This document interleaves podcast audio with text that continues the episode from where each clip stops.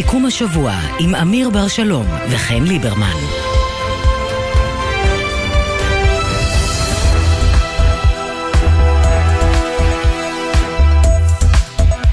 שוב ערב טוב, אה, וואו, עבר זמן, עבר זמן מאז שהתראינו. שבועיים. בפעם האחרונה. שבועיים זה המון פלוס. זמן כשמתגעגעים. וואו, כשאוהבים. איזה מחמאה. היית בברצלונה? הייתי בברצלונה. נחמד, נחמד. אה, כן. תן לי אחרי זה טיפים, כי אני אהיה שם בקיץ. אה, ללמוד ספרדית. וקטלנית. Estudio español en la universidad Ah. cuando vivo en Nu- Nueva York. אבל זה אספניול. Sí, sí, זה- pero no mucho practico. אה, סליחה, אוקיי, סליחה אוקיי, בפני אוקיי. המאזינים. Bueno, hablar español ahora. זה היה לא רע. רדיו en hebreo. אה, אל ת... ת...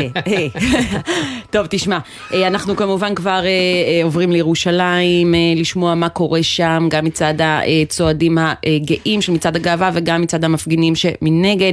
אה, נשמע את כל הדיווחים משם, בהמשך השעה גם נדבר על העשרת האורניום באיראן, שמתחילה באמת להדאיג גם אנשים שאולי עד כה אה, נשארו אדישים לדבר, אולי קצת כמוני, אני, חוש... אני, אני פתאום מבינה, יש פה משהו אה, להתחיל להיבהל ממנו.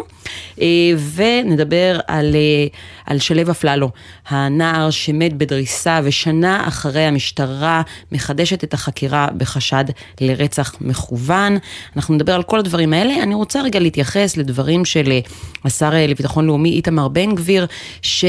שנמצא במצב מאוד מורכב. כלומר, הוא מגיע כשר שמופקד על הביטחון של הצועדים היום במצעד הגאווה, אבל מנגד יש אנשים פעילים בארגון להבה שהם חלק מהסביבה הקרובה של בן גביר, ובטוח שהם גם המצביעים של בן גביר. אתה יודע מה, אני לא אגיד בטוח, כי אני אף פעם לא יכולה להיות בטוחה למי אנשים מצביעים, אבל סביר להניח, אלה אנשים מהמעגל שלו. ו... וכשהוא מדבר ומנסה כן להעביר מסרים מרגיעים ביום הזה, אז הוא אומר שאם יש נגיד מחבל שמסתכל על המצעד הזה, אז הוא לא מבחין בין הצועדים מימין והצועדים משמאל, כלומר בין אנשי מצעד הגאווה לבין האנשים שמפגינים נגד מצעד הגאווה, והוא אומר, ירושלים היא פסיפס של דתיים וחילוניים, של ימנים ושמאלנים. אז, אבל אני כן רוצה לומר שיש במסגור הזה משהו שהוא... לא נכון במקרה הטוב או מניפולטיבי במקרה הרע. כי אה, מצעד הגאווה, מצעד שתומך בזכויות להט"ב, זה לא צריך להיות מצעד שמוגדר מצעד של שמאל. זה לא בין שמאל לימין. אנחנו מכירים לא מעט להט"בים גם בצד הימני של המפה, וגם להט"בים דתיים, ולכן להגדיר את זה כשוב איזשהו מאבק בין שמאל וימין, זו פשוט הגדרה שחוטאת למציאות. כן, זה, זה לוליינות פוליטית. לוליינות פוליטית של, אה, אה, של השר בן גביר. הוא רוצה להסביר למה הוא מגיע לשם. הוא רוצה להסביר של הנה אני כאן. הוא רוצה ליצור... מצג כפול, א', אני שר ואני עושה, ב', הנה, אני עדיין לא זנחתי את המקום שבאתי ממנו, אמרת את הלהבה. איתמר בן גביר היה מעביר סדנאות איך עומדים בחקירת משטרה וחקירת שב"כ בארגון להבה. אז אה, את יודעת, אוקיי, אז אפשר לכנ... מה שמעניין אותי, חן, תראי, וזה בסדר, כל אחד ודעותיו הוא. מי קונה את זה? או, שאלה מעניינת. אה, נועה ברנס, כתבתנו בבירה, את אה, נמצאת עם הצועדים. שלום אמיר, אתם שומעים אותי? כן, כן, כן, שומעים כן. אותך. מה קורה שם? שלום אמיר, שלום חן, כן, אנחנו נמצאים כאן בגן הפעמון. אה, מכאן יז- יזנקו, אה, בעצם יזניקו את המצעד בעוד בערך כרבע שעה, זה העדכון שנותנים המארגנים ממש בדקות האלה. אה, נפתח ונגיד, השר בן גביר עבר קודם כאן, הוא היה בחפ"ק המשטרה, והוא עבר אה, ליד האזור ש, של המצעד כאן, ובעצם אה, אה, אה, כמה הגיעו אליו וצעקו לעברו אה, העלו כל מיני תיעודים גם ברשתות החברתיות. אוי, נועה, כן, אנחנו לא שומעים נועה אותך. קטועה. אנחנו לא שומעים אותך, אבל זה מתקשר בדיוק למה, ש... למה שאמרנו קודם. קודם כל, בן גביר גאון. בואו נגיד את האמת. בן גביר גאון תקשורתי, בן גביר יודע בדיוק אה, לנצל את הלימון הזה ולסחוט אותו עד הסוף, עד הטיפה האחרונה. לא בכדי הוא התקרב לאותם אה, צועדים, הוא רצה את הצעקות האלה, הוא רצה את הצילומים האלה, הוא רוצה את הקטעים האלה שירוצו ברשתות החברתיות. וצריך להגיד את זה, זאת אומרת, אני לא... מה... הוא פוליטיקאי והוא איש תקשורת מאוד מוכשר. אני כן רואה תמונות אה, מאחד המרכזים של המשטרה אה, עם אה, שלט שכתוב עליו המשטרה עם הלב לקהילה אה, ובעניין הזה נמצא איתנו ניצב משנה שלומי טובול, מפקד תחנת לב הבירה במחוז ירושלים. ערב טוב. ערב טוב. אז קודם כל תסביר לנו איך מתכוננים לאירוע כזה. מה אפשר לעשות לפני כדי למנוע אירועים אלימים? אה, לאירוע כזה ההכנה נערכת אה, מספר חודשים, אה, למעשה משלבי ההכנה הראשונים. ככל שמתקרבים לאירוע אז הקצב הולך ומתעצם. אנחנו כבר למעשה שבוע שלם בהיערכות מוגברת בירושלים, סביב מועדוני והבית הפתוח של הקהילה. מה זאת אומרת? אתם מאבטחים אותם פיזית בחוץ? יש שוטרים ומאבטחים כדי לוודא שהם לא ייפגעו? לא, לא, לא. אין שוטרים שמוצבים אה, פיזית אה, במקומות, אז, אבל אז יש... אז תסביר לנו מה, מה זו ההיערכות, כלומר, מה זה אומר להיערך? יש יותר נוכחות אה, משטרתית אה, שלנו ב, ב, בנקודות, שאנחנו מבינים שהן נקודות של הקהילה.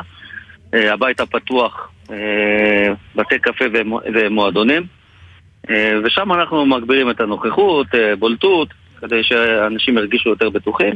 וכמובן שאם חלילה מישהו ינסה לאתגר אותנו, אז אנחנו כבר קרובים למקום ונוכל לתת מענה מהיר לכל אירוע. יש גם איזושהי פעילות מודיעינית שנעשית לקראת?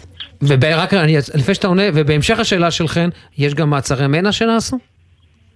יש פעילות uh, מודיעינית uh, שנעשית, המודיעין uh, עובד uh, כל הזמן, לא רק על מצעד הגאווה או בזמן מצעד הגאווה, המודיעין עובד כל הזמן על uh, אירועים כאלו ואחרים, המודיעין יודע uh, לסמן אה, אנשים שיכולה להיות להם איזושהי נגישות או אה, אנשים שיש להם איזושהי מוטיבציה לבצע פרובוקציה.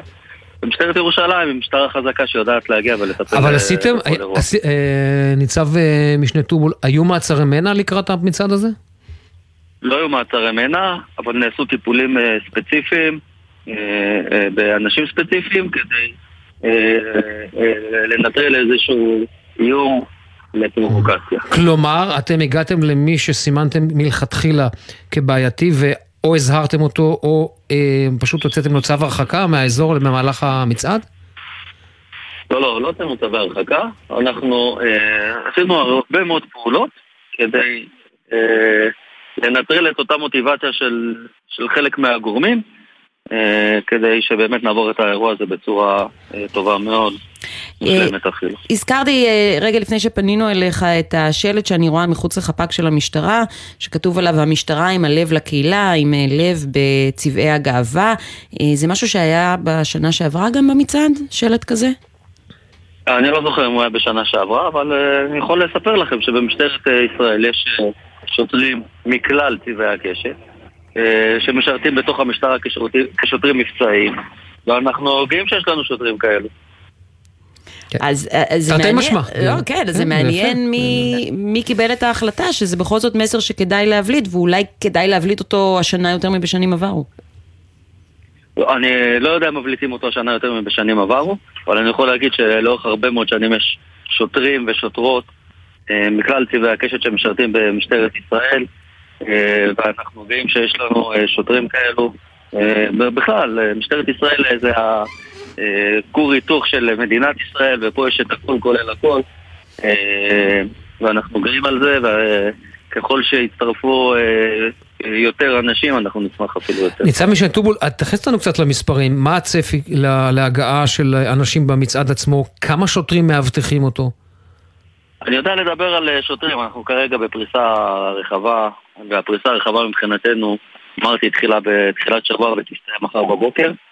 אה, אנחנו מדברים על אה, סדר גודל של אה, אלפיים שוטרים, פחות או יותר, שבסך כל הימים נמצאים, נוכחים ומאבטחים את כלל האירועים. אוקיי, ניצב משנה שלומי טובול, מפקד תחנת לב הבירה במחוז ירושלים, תודה רבה לך. תודה. שיהיה לנו בהצלחה. בהצלחה. לגמרי. נועה ברנס, את איתנו? כן. אז אה, ספרי לנו, אנחנו כאן נמצאים... שזה כבר התחיל, כן. כן, הבמה כאן אה, לידינו בגן הפעמון, אה, כרגע שומעים שירים, לפני כמה דקות היו כאן על הבמה גם חבר הכנסת בני גנץ, גם חברת הכנסת מרב מיכאלי, ובקרוב יעלה חבר הכנסת יאיר לפיד לנאום גם הוא, בעיקר תומכים בקהילה הגאה שנמצאים כאן במצעד הזה. מישהו מהליכוד אמור להגיע? לא שאנחנו יודעים, לא אמיר לא, אוחנה, לא, לא הודיעו על הגעתם. לא, יושב ראש הכנסת לא אמור. הוא, הוא לא הודיע שיגיע, אבל ייתכן שעוד נראה אותו כאן, כרגע, כרגע לא, ממה שאנחנו יודעים. אבל כן, יש כאן אלפים במצעד הזה כאן בירושלים, וממש בעוד כעשר דקות אמורים להזניק את המצעד, לצאת לדרך לכיוון גן העצמאות. וכמובן כל הרחובות בדרך חסומים לתנועה, אם זה רחוב המלך ג'ורג', דוד המלך, קרן היסוד. אה, יש אלפי שוטרים כאן, יותר מאלפיים שוטרים שמלווים את האירוע, אפשר לראות אותם ממש איך זה נראה, נועה? איך זה נראה בשטח? זה ממש מסדרון, זאת אומרת, הצועדים צועדים ויש ממש מסדרון של שוטרים שמגן עליהם? בעצם הרחובות חסומים עם גדרות אה, ברזל כדי שיהיה אפשר גם שלא יעברו מכונות וגם שלא ייכנסו אנשים באמצע הדרך. יש מוקדים מסוימים ששם יש בידוק ביטחוני ורק משם ניתן להצטרף לדרך ולאורך הגדרות אה, עומדים שוטרים שגם אה, שומרים, בודקים שאין אירועים חריגים בדרך. כאן כרגע רוב האנשים עוד נמצאים בנקודת הזינוק בגן הפעמון, לכן עדיין המסדרון הזה שאתה מדבר עליו לא מלא באנשים, כן. אבל בדקות הקרובות כשהוא יוזנק כולם יעברו לשם אה, וימשיכו. צריך לומר גם, נכון, המסלול הוא לא ארוך, אם אני מכיר את ירושלים נכון, אם אני זוכר, זה מגן הפעמון ועד אה, גן עצמאות, זה לא מסלול ארוך. נכון, זה לא מסלול מאוד ארוך, והאמת שבאמצע שני המוקדים האלה נמצא חפ"ק המשטרה, לשם הגיע אה, חבר הכנסת, אה, אה, השר לביטחון לאומי איתמר בן גביר, ושם, אם נוכל לשמוע גם את מה שהוא אמר שם, הוא דיבר על זה שהמשטרה והוא ידאגו שלא תיפול שערה מראשם של הצועדים, תוך שמירה על חופש הביטוי, גם למפגינים נגד. בואו נשמע אותו. בואו נשמע אותו. אנחנו מחויבים אני רוצה ששערה, שערות ראשם של אותם צועדים לא תיפול, המשטרה בהיערכות מלאה. יחד עם זאת, אני גם אומר את זה, המדיניות שלי, והעברתי את זה למשטרה, וכך יקוים, לתת חופש ביטוי גם לאלה שמתנגדים למצעד, גם לאלה שמדברים נגד המצעד. זה זכותם, כל עוד הם לא עוברים על החוק. אז הם, הם לא אנרכיסטים כן. בינתיים. כן. אה, איך השר בן גביר אה, מתקבל כשהוא מגיע למצעד? אז מתיעודים שראינו, אה, באמת, אה, הוא לא, הוא לא ממש מגיע למצעד, כן? הוא, הוא הגיע לחפ"ק המשטרה וקודם הוא עבר, אה, לפני בערך 20 דקות, הוא עבר אה, באזור שככה השיק למקום לגן, אה, לגן הפעמון ו, ושם אה, כמה מפגינים קראו לעברו קריאות בושה אה, וצעקו לעברו בעיקר אה, ו, והוא הלך משם, הוא לא נשאר לצעוד ממש עם הצועדים אה, מטבע הדברים ו, וכן נגיד שהוא בימים האחרונים הוא ממש אה, חוזר על זה ומדגיש שהוא הנחה את המשטרה שלא לעצור סתם אנשים בעלי חזות דתית. בחפ"ק המשטרה אליו הוא הגיע גם נמצאים המפכ"ל, הפיקוד הבכיר של המשטרה כולו שם, מפקד מחוז ירושלים, וכולם היו שם ופגשו אותו כשהוא הגיע. ואתם יכולים לשמוע ברקע ממש עכשיו יאיר כן. לפיד, חבר הכנסת יאיר לפיד אה, על כן. הבמה. נועה, רק עוד דבר אחד, אה, איפה האירוע המקביל של להבה מתרחש? ממש מטרים ספורים מכאן, לא, לא רחוק בכלל, זה נקרא גן בלומפילד בהגדרה, אבל זה, אם מסתכלים על המפה זה אפילו נראה קצת כמו עוד חלק של, של גן הפעמון. יש הפרדה, כן? יש חציצה מוחלטת, גם של שוטרים, גם של גדרות. אה, אי אפשר להגיע בין הצדדים בלי לעבור דרך חסימה כלשהי, אמ, אז, אז ממש יש אה, הפרדה מוחלטת, שם אין, רב, אין כל כך הרבה אנשים, אה, יואלי ברם כתבנו גם נמצא כן. שם, בטח תדברו איתו עוד בהמשך. אנחנו נדבר איתו עוד מעט, כן, כן, אני, אני מאוד מקווה, כן, שלא, שלא יתערבב פה הקהל, אני לא רוצה לראות מראות גמר גביע המדינה. כן, תודה רבה, נועה ברנס. תודה לכם, תודה. איתנו נועם יבין, חברת ועד בבית הפתוח בירושלים. שלום. חודש גאווה שמח. חג אהבה שמח. חג אהבה שמח. Uh, את יודעת, אני זוכרת uh, ימים שבהם uh, מצעד הגאווה בירושלים היה אירוע, היה אירוע השולי, הקטן יותר, תמיד מצעד הגאווה בתל אביב, זה גולת הכותרת, ונראה שאולי בגלל באמת המהלכים הפוליטיים של השנים האחרונות, יוצא שמצעד הגאווה בירושלים, זה המצעד שכולם נושאים אליו עיניים. אה, אני אגיד שמצעד הגאווה בירושלים בשמונה שנים האחרונות קיבל תפנית, בעצם מאז הרצח של שירה בנקי, אני חושבת כן. שהייתה הבנה ש... שאי אפשר יותר להתעלם מהאלימות שהקהילה הגאה חווה באופן כללי בארץ, אבל בפרט בירושלים, אה, ובאמת מאז אה, המצעד קיבל תפנית, והוא מאוד מאוד מאוד גדול. אני אגיד שהשנה אנחנו צופים שהוא יהיה גדול, הגדול אי פעם, גם בעקבות האקלים הפוליטי הכללי. ויש באמת גם ארגוני, אה, אה, ארגוני מחאה מה, מהמחאה הכללית שמתנהלת בימים אלה בישראל שמצטרפים למצעד הזה? כי הם כן, רואים איזה הזדמנות גם למחות נגד הממשלה? אני חושבת שבהחלט יש ארגוני מחאה שמוחים אה, בכל מצב שהם נמצאים בו. אני חושבת שהם פחות מוחים אה, נגד הממשלה, כמו שיש הבנה רחבה של זכויות קהילה גאה, זכויות להט"בים, זכויות אדם, וכשזכויות הקהילה הגאה בסכנה, זכויות אדם בסכנה, זכויות של כולנו בסכנה. אני חושבת שהם פשוט מצטרפים לתמוך בקהילה הגאה בהבנה בסיסית של זכויות. נועם, אתם מצפים שאמיר אוחנה יגיע לצ... למצעד אה, השנה בירושלים?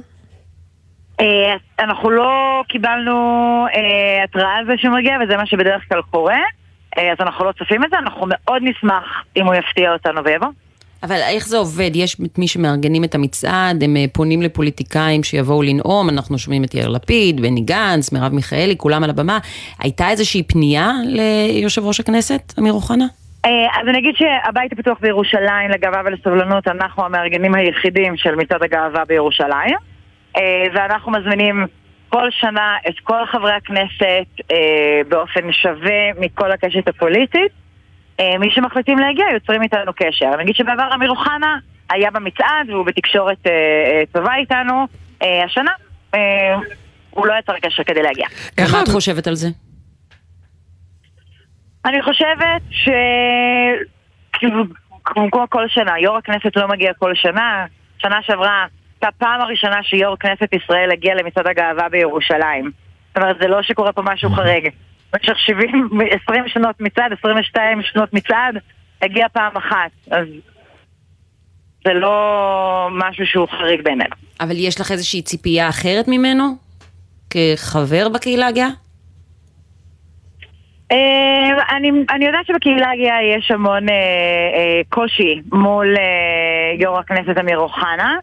אני אגיד שזכותו לדעתו ול, ולצורה שבה הוא רואה את החיים, אני אגיד שלבית הפתוח בירושלים יש מערכת יחסים טובה עם אמיר אוחנה, ואנחנו מתכוונים לשמר אותה כי אנחנו קהילה מאוד מגוונת בדעותיה הפוליטיות. אז ההכלה והחיבוק של, של הדעות השונות זה חלק מהחיים שלנו. אי לכך זה גם חלק מהחיים שלנו כשאנחנו מסתכלים על נבחרי ציבור וחברי כנסת. נועם יבין, חברת uh, ועד בבית הפתוח בירושלים, תודה רבה לך. תודה רבה לכם.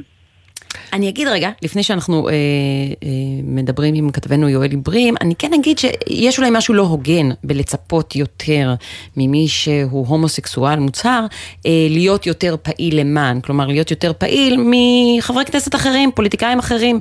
אה, זה קצת כמו שתמיד מצפים מחברות כנסת, אה, מהח"כיות, אה, להצביע בעד חוקים למען נשים. אני מצפה את זה גם מהן וגם מגברים.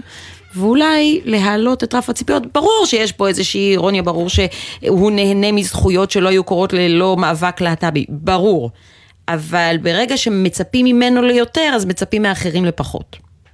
אני חושב שאת יודעת, יש משהו מאוד סימבולי אם יושב ראש הכנסת היה מגיע, לא, תזיזי, לא תזיזי אותי מדעתי. לא, ברור, ברור, הוא לא יכול לעשות את זה מטעמים פוליטיים, אני בטוחה. אה, איתנו יואל עיברים, שנמצא בצד המוחים נגד המצעד, אה, עם אנשי להבה. שמפגינים. שימי לב, רק לפני שיואל ידבר, אף שערה לא תיפול לבקשת אה, כן. בן גביר, לא, אה, לא מהגאווה ולא מלהבה. משחק מילים כזה. כך הוא מקווה. להבה, גאווה זה... אז יואל יספר לנו מה, מה קורה שם, כמה אנשים, אה, מה אתה רואה שם על השלטים, כן. איזה מין קריאות. יואל, אתה איתנו? אנחנו שומעים ברקע את ה... את ה אה, זהו, זה נשמע כן. לי כמו גופשטיין, אבל אני לא בטוחה. כן, זה היה נשמע... יואלי, אתה איתנו? אתה... אוקיי, בוא, יואלי, תחדשו, תנסו לחדש את הקשר עם... אז בינתיים, אה, יש לנו עדכוני תנועה. בחסות ביחד בשבילך, מועדון ההטבות לחברי הסתדרות. מהיום אפשר לקנות ולחסוך בהוצאות. אתם מוזמנים להצטרף חינם, ותוכלו לחסוך במגוון בתי עסק ובפעילויות. כביש 6 לצפון עמוס ממחלף נחשונים עד ניצני עוז, וזה בגלל שריפה שפרצה במקום. כביש מספר 5 עמוס ממחלף אה, אבן העזר עד מחלף קסם בגלל תאונת דרכים, כביש מספר 444 עמוס ממחלף קסם עד קלקיליה. איילון צפון עמוס מאוד ממחלף, ממחלף יוספטל עד מחלף שמריהו וואו. מזרח.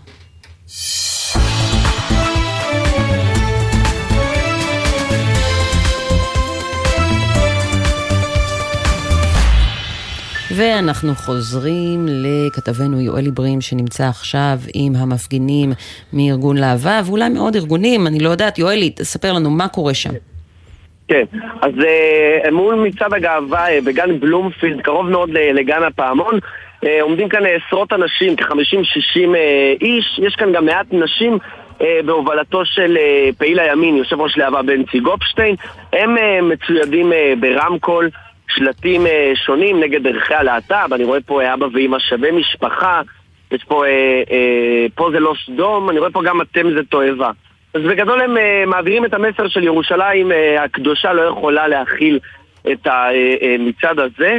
כוחות משטרה גדולים מאוד uh, uh, תוחמים אותם יחד עם uh, גדרות uh, כדי למנוע את האפשרות שיהיה מגע בין צועדי מצעד הגאווה לביניהם, לבינם.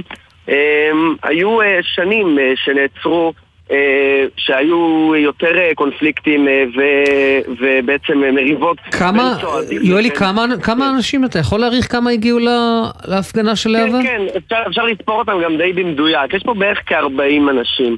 אה, הנה, אני רואה שקצת מצטרפים, אבל אה, כמה עשרות בודדות של אה, אנשים אה, מחזיקים אה, בשלטים של, אה, של אה, להבה. ועוד uh, כל מיני מסרים. ואיך נראה... זהו, רגע, ראינו מעבר למסרים שהם נגד המצעד, ראיתי שם גם סתם שלטים כמו שמאלנים בוגדים. נכון, פעיל הימין משה מירון לא מפספס שום הזדמנות להגיע, והוא הגיע גם לפה, ו...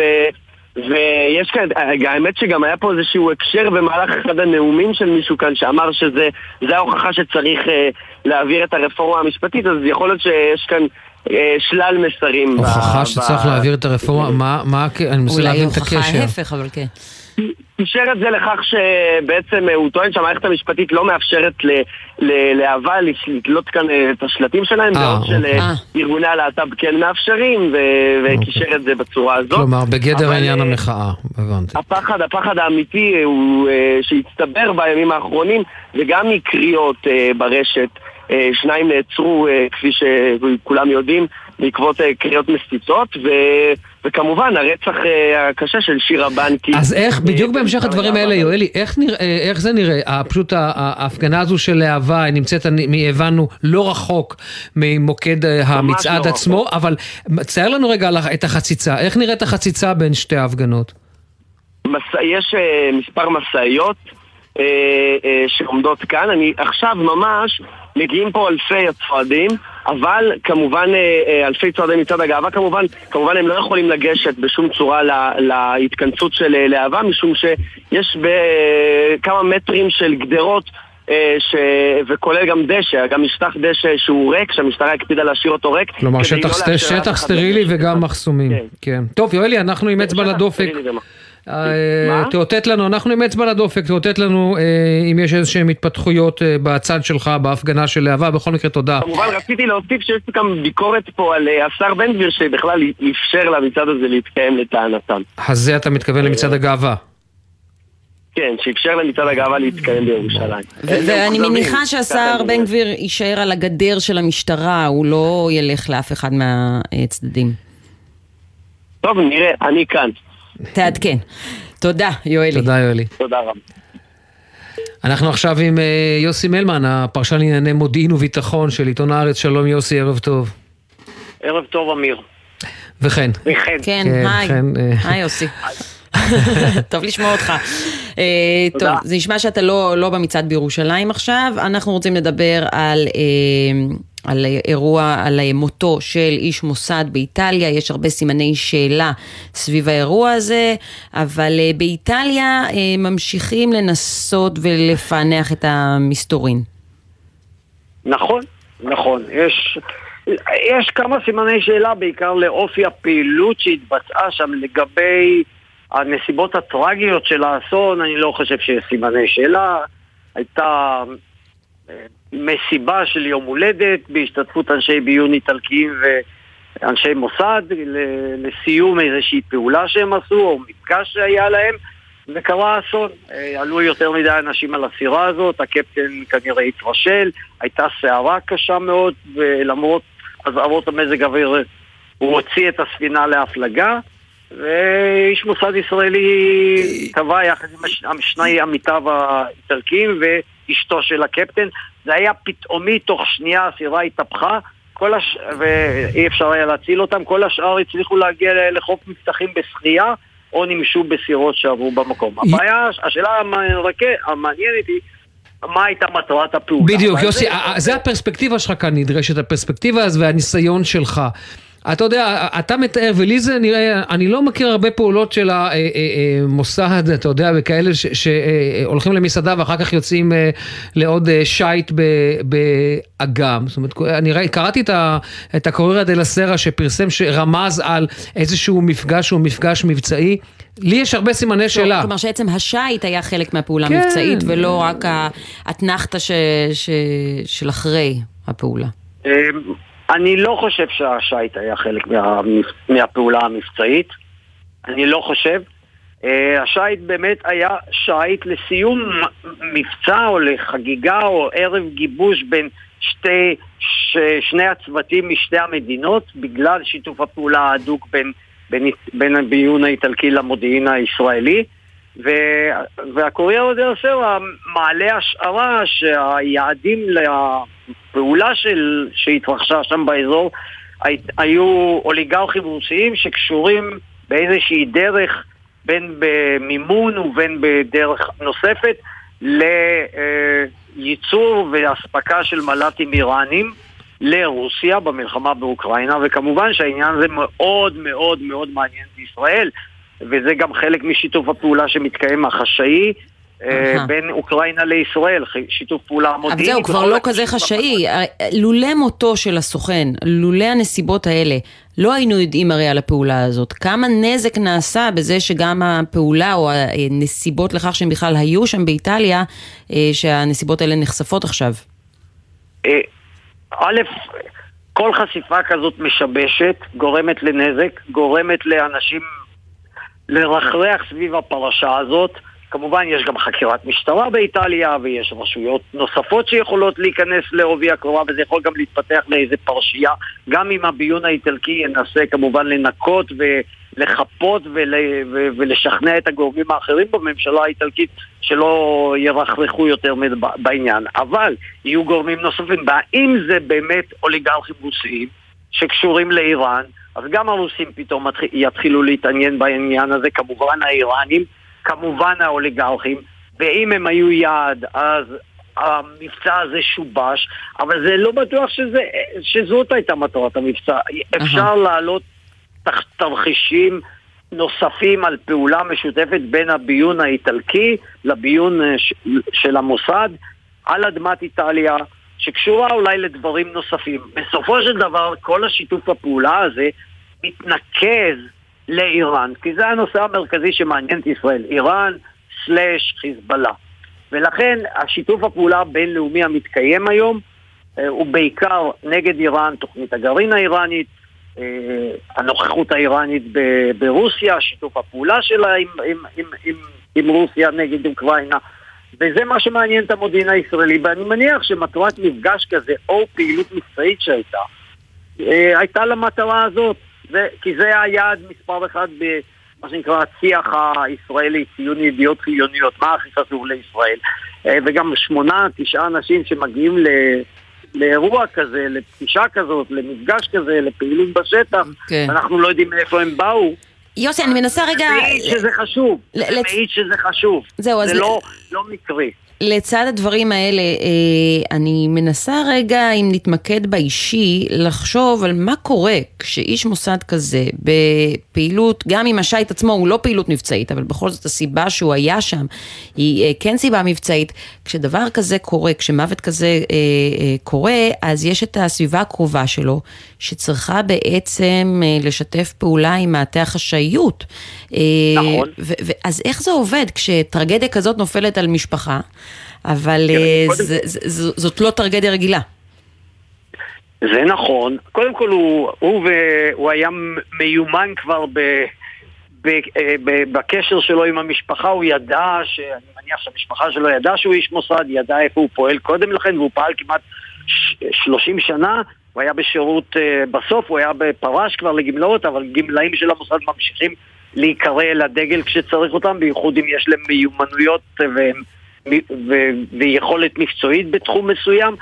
ואז הוא, הוא, הוא היה מאומן כבר אה, לשמור על, על, על, על זהותו, אבל ברור שזה מכה למשפחה, ההלוויה הייתה כולה אה, מוצללת, לפחות הצלם, לא, לא ניתן היה לצלמים לצלם אותה, למרות שראשי המוסד, כולל אה, דדי ברנע, היחיד שהורשע להיות מצולם ונשא דברים שם, הם הופיעו לשם, חבריו ל, ללחימה, לנשק, לפעילות המבצעית, והוא צריך להמשיך להיות חשאי, זה לא פשוט למשפחה, כן. שבן המשפחה כן. הוא היום אה, ב, ב, בלי...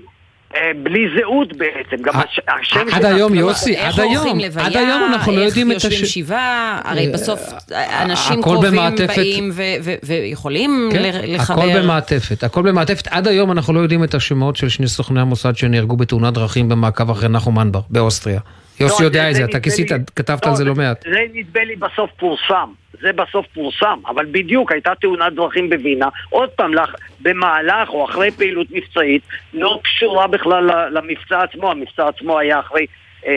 אה, אה, מדען אה, איראני, ראש תוכנית הנשק הקימי של איראן שנפגש עם, בווינה עם, עם מנבר ושמותיהם באמת שנים רבות לא פורסמו וגם עכשיו אנחנו לא מפרסמים את שמו, השם שפורסם בעיתונות האיטלקית וב, ולאחר יומיים הצנזורה הישראלית התירה לפרסם את השם הזה, זה לא השם האמיתי שלו.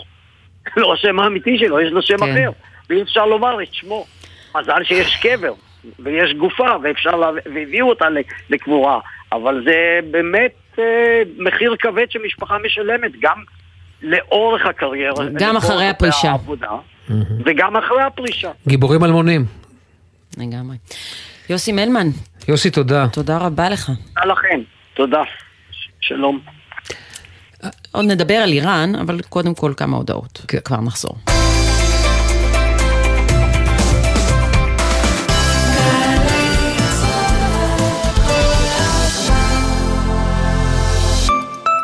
להודות על שנה של עשייה בתשדיר של 30 שניות? צריך לפחות שבוע. שבוע ההצדעה לשירות הלאומי-אזרחי. מתנדבים ומתנדבות, אנו שמחים להזמינכם לשבוע ההצדעה, שיתקיים מ-4 עד 8 ביוני, ט"ו עד י"ט בסיוון. בואו ליהנות מהאירוע המרכזי בבריכת הסולטן. חפשו שבוע ההצדעה ומהרו להירשם.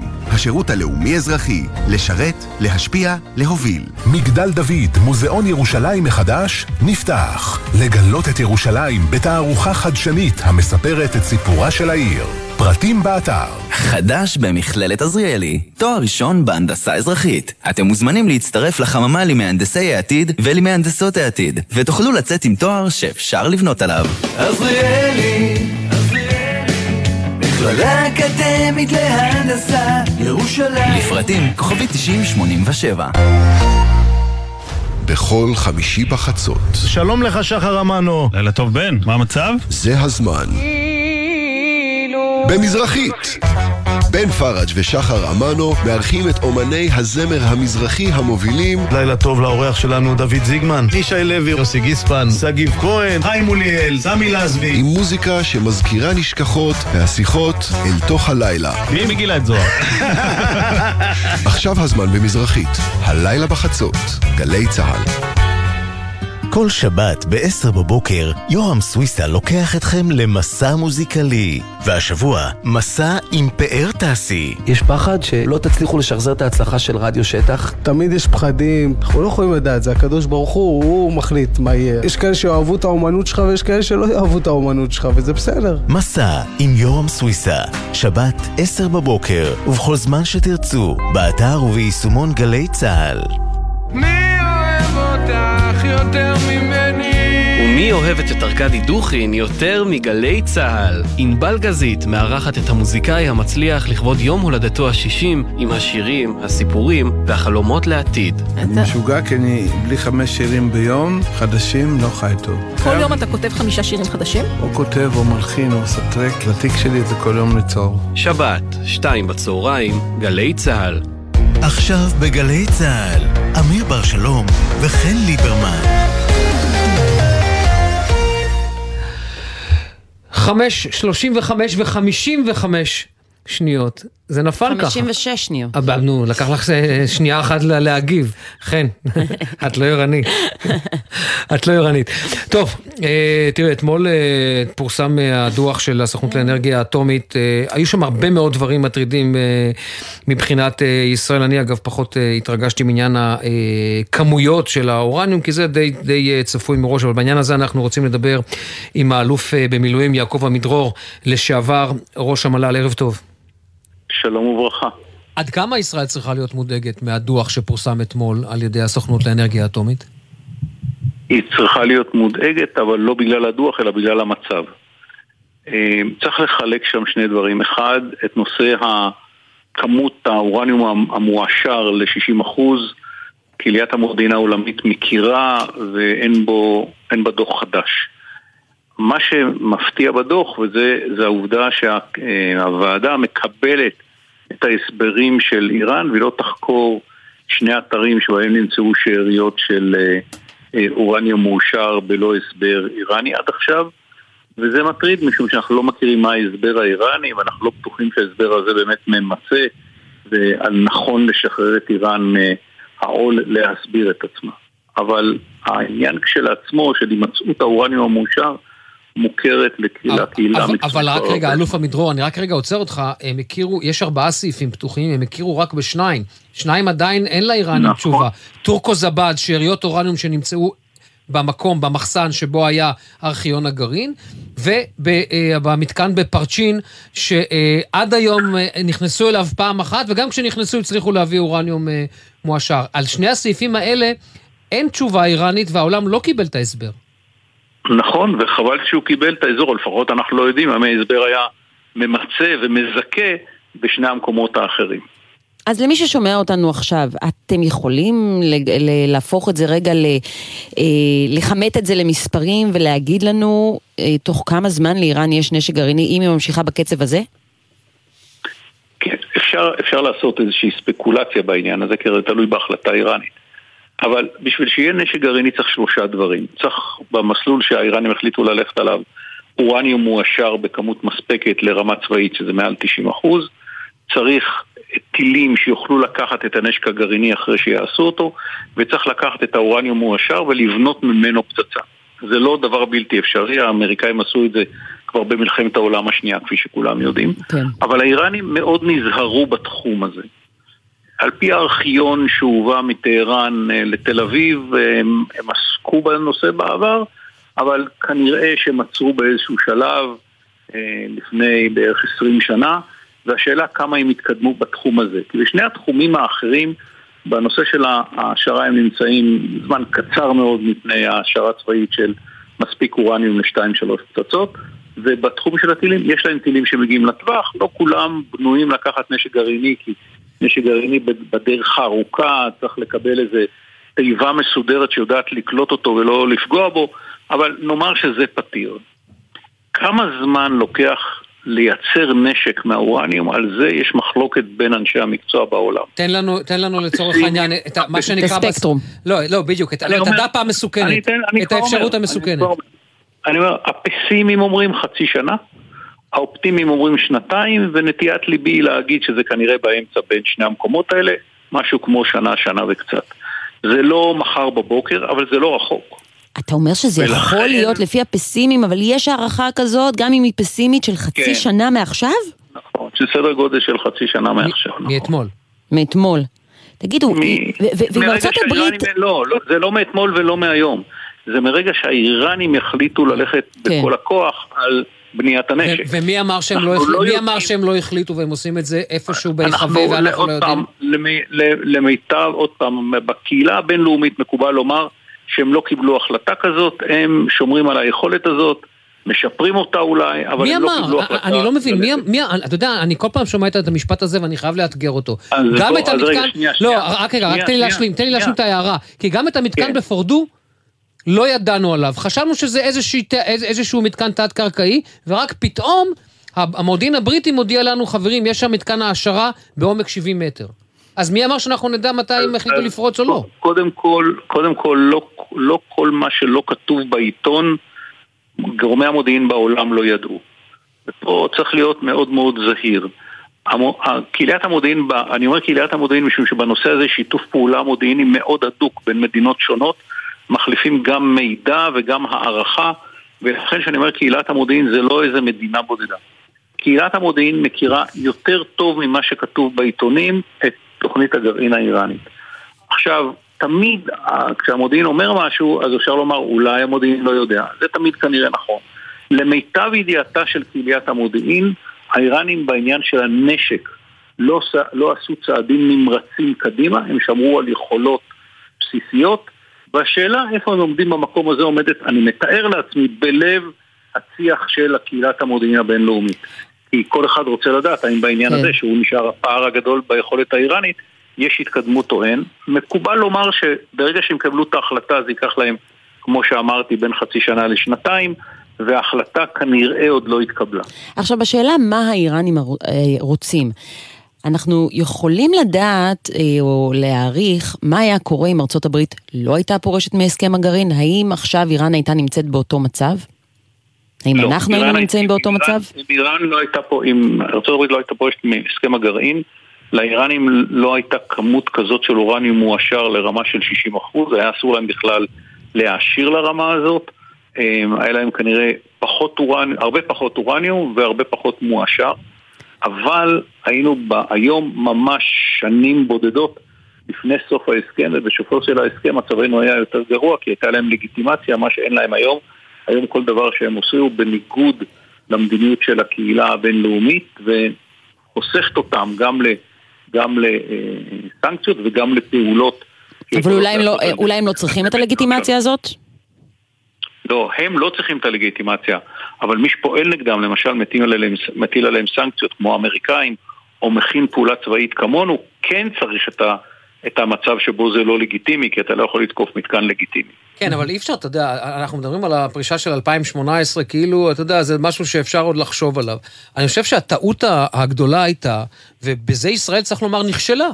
היא לא הצליחה לשכנע את האמריקאים להעמיד אופציה צבאית על השולחן, כי כשאתה פורש, עובדתית האיראנים המתינו כמה חודשים כדי לראות מה יעשה הנשיא המשוגע טראמפ אחרי החיסול של סולימני, האם פתאום הוא יהיה בלתי צפוי גם בעניין הזה, וכשראו את הרפיסות האמריקנית, הם פשוט התחילו להתקדם לאט לאט, עד עכשיו שהם 114 קילו ל-60 אחוז.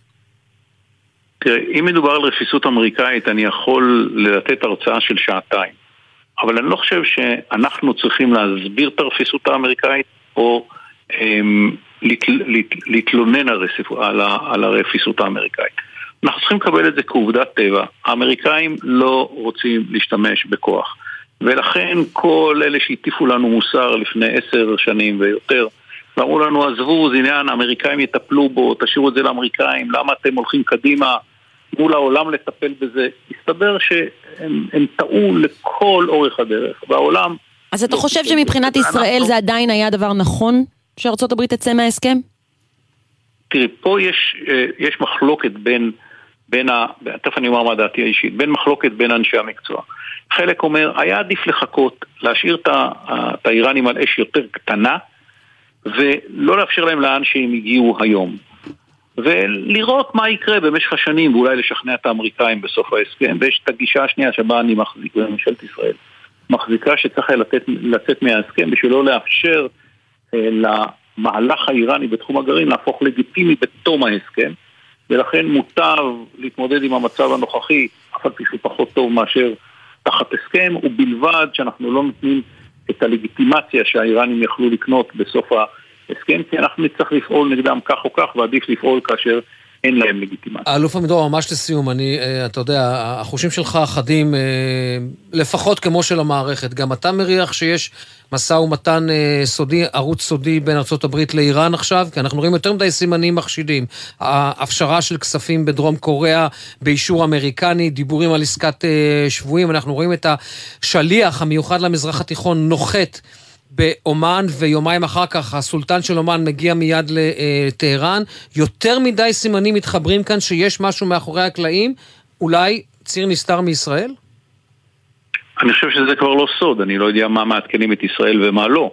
הם, ב- כשהם ניהלו את המשא ומתן לקראת הסכם, ה- המבוא להסכם בפעם הקודמת, או ההסכם הראשוני שלא היה הסכם ממש, הם רימו אותנו והם הסתירו מאיתנו. אני לא יודע מה המצב הנוכחי, אבל זה כבר לא סוד, האמריקאים מאוד רוצים הסכם עם האיראנים. אלוף במילואים יעקב עמידרור, תודה. תודה רבה. תודה רבה גם לכם. ולשיחה הזאת מצטרף שגריר ישראל באוסטריה, מרדכי רוטגולד, ערב טוב. ערב טוב, חן, ערב טוב, אמיר. כמה הופתעתם מהדוח הזה של סבא? סליחה? כמה הופתעתם מהדוח על איראן? על, אה, על ההתקדמות שלה בהשארת ל- האורניום. אני, אני יכול להתייחס לביקור של אה, שר החוץ אלי כהן אה, באירופה, ביקור אינטנסיבי, הוא עכשיו סיים ביקור בווינה, אחרי שהוא ביקר בזאגרב, בברטיסלבה ובבודפסט. אתה מוזמן להתייחס. ביקור בארבע בירות אירופאיות, מדינות ידידותיות, שבו הוא פגש בכירים רבים. פה בווינה הוא פגש את אה, שר החוץ ואת אה, נשיא הפרלמנט אה, האוסטרי, שר החוץ שלנברג, ושר- ונשיא הפרלמנט וולפקנג סובוטקה. שניהם ידידים גדולים של ישראל, ובכלל... כן, אבל וסביר להניח, נכון, השגריר רוטגולד, שהעניין האיראני עלה שם וביתר שאת. כן, כן, בטח. אנחנו, אז אם תוכל להתייחס גם לזה. המסר שהוא עבר הוא שאיראן ממשיכה לשקר לסבא ולענות את הקהילה הבינלאומית והכניעה ללחץ הפוליטי האיראני מאכזבת אה, מאוד, בעיקר מפני שהמידע בתיקים שנידונו עכשיו מצביעים באופן בלתי משתמע לשני פנים על ההפרות האיראניות הבוטות של הסכמי הפיתוח. אז איך אתה מסביר את זה, השגריר רוטגולד? איך אתה מסביר את זה שישראל, אתה יודע מה, לי קשה להגיד את זה כישראלי, אבל זו האמת, נכשלת כל פעם מחדש לשכנע את העולם שאיראן היא לא בעיה ישראלית, אלא איראן היא בעיה עולמית, ואנחנו לא מצליחים בזה. אני חושב שיש אה, קשב לזה פה, לפחות באזור אה, הזה במרכז אירופה, ואנחנו מעבירים את המסר שהאיראנים פה אה, אינם נדרשים לשלם מחיר על ההפרות שלהם, והם יכולים להמשיך לענות את הקהילה הבינלאומית בדרכם לה- להשגת אה, תוכנית גרעינית צבאית מלאה, ואנחנו מעבירים את המסר הזה, ופה יש לנו ידידים שמקשיבים לנו. זהו, מקשיבים לכם, איך הם מגיבים מעבר להקשבה? אמ, אה, קודם כל, זה לא מדינות שכרגע יושבות אה, בבורד. אבל יש לנו פה מדינות שתומכות בנו, אוסטריה למשל אה, תמכה בישראל באופן מאוד עקבי בשנים האחרונות, גם במסגרת של האיחוד האירופי, גם במסגרות של, של האו"ם במישורים השונים. כן, ואתה יודע, אבל אני שואלת השאלה, בדיוק בהמשך לשאלה של אה, חן, יש קשב אבל אין מעשה. ואנחנו רואים את ה... הייתי אומר, את ההיסוס האירופאי הזה, לא רק בעניין הגרעין, אנחנו רואים את זה גם בהיסוס להכריז על אה, משמרות המהפכה ארגון אה, טרור. כלומר, כולם מהנהנים בראש, אומרים כן, כן, אנחנו מבינים, אבל מעשים אפס. תראה, אני לא... אני יכול להתייחס לכל הנושאים שנידונו בביקור, זה רק נושא אחד מתוך... אה, זה נושא מרכזי וחשוב מאוד, אבל נידונו גם נושאים אה, אחרים. כמו? כמו השיתוף הפעולה האסטרטגי בין ישראל אה, לאוסטריה, הידוק הקשרים הבילטרליים גם במישור הכלכלי, גם המאבק באנטישמיות וזיכרון השואה, ויש פה הרבה דברים חיוביים שקורים.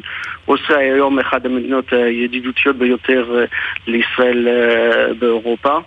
וסביב אוסטריה, מדינות אחרות שבהן שר החוץ כהן ביקר, יש עוד אה, ידידות ומתגבש פה גוש של מדינות שמבינות אותנו ותומכות בנו בזירות השונות. היו להם גם שאלות אה, על הסערות הפנימיות שקורות בישראל, על הסערות הפוליטיות, על חילוקי הדעות הפוליטיים בישראל? כמובן שמתעניינים ושואלים ומקבלים הסברים ומבינים שכמו שהופיע היום בכותרות של רוב הדיווחים על הביקור של השר באוסטריה, שאנחנו דמוקרטיה ויש פה תהליכים שהם תהליכים אה, של מדינה דמוקרטית. רגע, אז מה הם שואלים ו- ומה הם נענים? אבל מה הם שואלים קודם? הם פשוט מנסים להבין יותר לעומק את אה, מה שקורה אצלנו. אז מה, אומרים להם שהדיווחים וכל הדברים שהם שומעים מישראל הם, אה, הם לא נכונים? לא, לא מדובר בשבוע לאשר או להכחיש, מדובר פשוט לתת תמונת מצב מדויקת על התהליכים אה, הדמוקרטיים בראש ובראשונה שקורים בישראל. אוקיי, מרדכי רוטגולד, שגריר ישראל באוסטריה, תודה רבה לך. תודה לכם. תודה, ערב טוב. איזה חום. נורא, נורא, מגעיל בחוץ. זה לא רק החום, זה גם האובך. עוד לא התחילה הלחות. אה, כן, לא, זה, זה מרגיש כאילו פשוט האוויר שבו אנחנו הולכים מזוהם. אני הייתי היום גם אה, בחיפה וגם בתל אביב, ופשוט לא, לא נעים להיות בחוץ. אה, אבל כן הספקתי לאכול שווארמה בחיפה, שווארמה אמיל, שאני תמיד מדברת עליה. סתם זרקתי את זה פה. סיגל גפני, חזאית קשת 12, שלום לך. שלום סיגל. לא, פשוט אין על שווארמה כן, אמיל, אני. מצטערת. היא אומרת לי זה עכשיו, את מבינה? היא אומרת לי זה עכשיו, שהשעה עשרה לשש ואני רעב. לא, זה, זה, אני בכלל לא אוהבת שווארמה, אבל זאת השווארמה שאני אוהבת. ואני אוהב לשמוע על שווארמה, כי אני לא אוכל שווארמה. אתה לא אוכל שווארמה? משתדל שלא. טוב, סיגל, את אוכלת שווארמה? אז, אה, אני צמחונית, אז נעבור אה. למזג האוויר. בסדר, אז כן, מה, מה אנחנו אומרים על אה, מזג סיגל, האוויר הזה? תסבירי, את לצורך העניין, את עורכת הדין של מזג האוויר. אז זהו, אתם אמרתם שממש השתמשתם במילה מגעיל, נכון, זה בכל הארץ, זה לא רק באזור אחד, אנחנו עם אה, אובך ורוחות חזקות וטמפרטורות גבוהות, והדבר אה, אולי הפחות מעודד זה שאנחנו לקראת החמרה בכל התופעות האלו, אז עם כל האובך הזה שהולך ומתגבר, אה, זיהום אוויר כמובן, כל מי שסובל אה, מזיהום, מכל מה שקשור לאלרגיות כמובן, ורגיש אה, לזיהום אוויר, אז עדיף לשהות ביממה הקרובה. עדיף גם לא לרוץ? שיותר, אה, עדיף גם לא לרוץ למי שלא. מכור לשווארמה ולריצה, אלא לריצה? נכון, נכון, ובואו נדבר על הטמפרטורות. אז אם היום אנחנו הגענו לערכים של אה, 35 מעלות, מחר אנחנו כבר נהיה עם 40 מעלות, וואו. כמעט ברוב האזורים, אפילו יותר, גם באזור הדרום אנחנו נגיע אפילו ל-45 מעלות, טמפרטורות קיצוניות, עומסי חום קיצוניים. רוחות חזקות, אובך שיורגש בכל האזורים. מחר גם יכול, גם עכשיו פה אנחנו מדווחים על טפטופים פה ושם, אבל גם מחר גשמים מקומיים שיכולים ללוות את כל מזג האוויר הפעיל הזה. אז כל הדברים האלה ממשיכים להיות בתוקף. אה, זה שקש רביעי שמלווה אותנו. הוא צפוי כבר אה, מחר בשעות הערב אה, להיות מאחורינו, זה אומר שבירה של השרב. ירידה הדרגתית של הטמפרטורות, גם מחר בערב עדיין יהיה ערב חם, אבל אנחנו כבר ביום שבת, אפשר להגיד, נהיה אחרי השיא של המערכת הזאת עדיין חם מהרגיל, אבל כבר לא התופעות הקיצוניות האלו. חשוב מאוד, אה, ראינו את התמונות היום שהגיעו מנתב"ג של אה, הגבלות רעות שאפילו שיבשו את הטיסות אה, לפרק זמן. ראינו את הנס שקרה בהוד השרון עם העץ שקרס על רכב של חברת המועצה. הדברים האלה חשוב מאוד לקחת בחשבון בשעות הקרובות, רוחות חזקות מאוד, הגבלות רעות, גם אפשרות לטפטופים, טמפרטורות כמובן גבוהות ומחר זה יהיה. אז חם מאוד, שרב, אמנם אה, עובר אותנו בשבת כבר, אבל... אה, אה, נרגיש איך יהיה וזה בשבת? תקף כי- לכל הארץ. רגע, הנה יש כבר תכנון לשבת, זהו, רגע בוא מה- נשמע. מה- מה אנחנו יכולים אה, לעשות אוקיי, בשבת? אז, אה, יום אז- לים? אז שבת, אז שבת אנחנו כבר אחרי השיא, עדיין חם מהרגיל, עדיין יכול להיות אובך, אבל הכל אפשר להוריד מבחינת עוצמות. אה, כן, זה יום שהוא אה, יהיה טמפרטורות גבוהות, אבל זה כבר לא מה שאנחנו נרגיש מחר, זה כבר השבירה היא קורית במהלך הערב-לילה, אז שרב אה, כבר לא צפוי ביום אה, שבת, אבל כן חם מהרגיל. וכן עדיין אובך שהוא באמת בכמות כזאת גדולה עוד יכול להישאר איתנו, אז uh, לקחת את זה בחשבון, אבל ירידה ניכרת בטמפרטורות בין שישי לשבת, זה בהחלט, וכבר פחות עננים בשמיים, אז זה משתפר בתחילת השבוע גם כן, מזג אוויר נהדר. זהו, זו הייתה השאלה הבאה. אה, שב- כן, מה השבוע הבא? השבוע, שבוע, תחילת השבוע, מזג אוויר עם טמפרטורות אה, רגילות לעונה, נוחות, אה, בהיר עד מעונן חלקית, ככה כמו שאנחנו אוהבים ונהנה מזה, אז זה יהיה ממש אה, שינוי קיצוני בהשוואה למה שצפוי מחר. וחשוב שכבר מה שקורה עכשיו במגמה של החמרה, אז uh, לקחת בחשבון, וגם אם uh, צריך לזכור טמפרטורות גבוהות, וגם uh, ככה מי שאוהב בעלי חיים, מחר טמפרטורות מאוד גבוהות, לשים כלי מים בחוץ, זה תמיד uh, עוזר לכולם. אוקיי, ועוד דבר, אפרופו בעלי חיים, מה קורה עם יוליה? שוב, לגבי תכנונים לשבת, היא, היא כבר זהו, היא עזבה אותנו? היא... לא, היא הייתה בעזה אתמול. אני לא הבנתי, כי חלק הראו תמונות שלה בחופי עזה ואז אמרו שזה פייק, אז לא הבנתי, זה לא פייק? היא לא, בעזה? הרי אומרים שלא, היא הייתה בחופי עזה, חזרה למים, וכמו שאנחנו רואים, היא כבר אה, זמן אה, רב איתנו, אז יש סיכוי טוב שגם אה, אנחנו נראה אותה חוזרת אה, מחר, אבל אה, בינתיים עוד לא הכריזו על עזיבתה, כי היא באה והולכת, וזה מראה שכנראה טוב. Mm. היא לא מבדילה בינינו אנחנו- לבין עזה. רגע, גיא, יש לי עוד שאלה, שאלה אישית, אפשר? כן, בטח. סיגל- לא, אני פשוט בבעיה, כי אני הבטחתי לבת שלי שנראה את יוליה, ואני לא מקיימת את זה, וזאת הייתה טעות להבטיח את זה, כי כן, כל בוקר מדברת איתי על זה. הדיווח הראשון שהתקבל, מבטיחה. תודה. רוצי מהר ל... סיגל, שאלה אישית. ראשית, רגע, זיהום האוויר הזה אמור להיות אה, למעשה כל הלילה וגם מחר?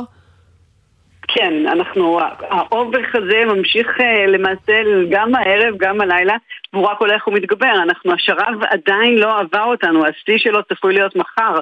אז כל התופעות האלה הן רק אה, מקדימות, וגם אתם אה, אמרתם את זה קודם ואני חוזרת על זה, זה לא רק באזור הדרום, זה תקף לכל הארץ, כמובן שבאזור הדרום זה יורגש יותר, שם גם יהיו סופות חול, אבל הגבלות רעות, אובך, תקף לכל הארץ, ו...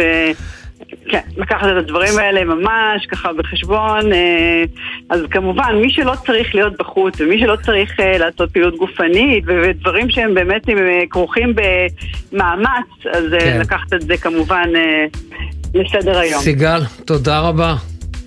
תודה. להתראות. זהו, היא עשתה לי את הריצה של הבוקר. זהו, נגמר. תלך לשחות. גם את זה אני עושה. אוקיי, טוב, בשעה הבאה אנחנו נתעדכן כמובן בכל מה שקורה במצעד הגאווה בירושלים, ונדבר על החתונה המלכותית בירדן. איזה כיף. כן, כן, קצת אה, חדשות אה, מלכותיות. טובות. קצת. אה, חדשות וכבר חוזרים.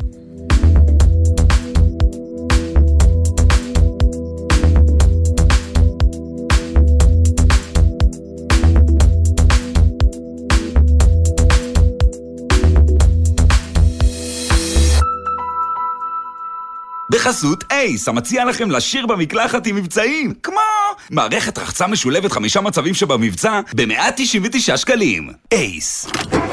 מה נשמע, נשמע, סוף השבוע, של החיילים.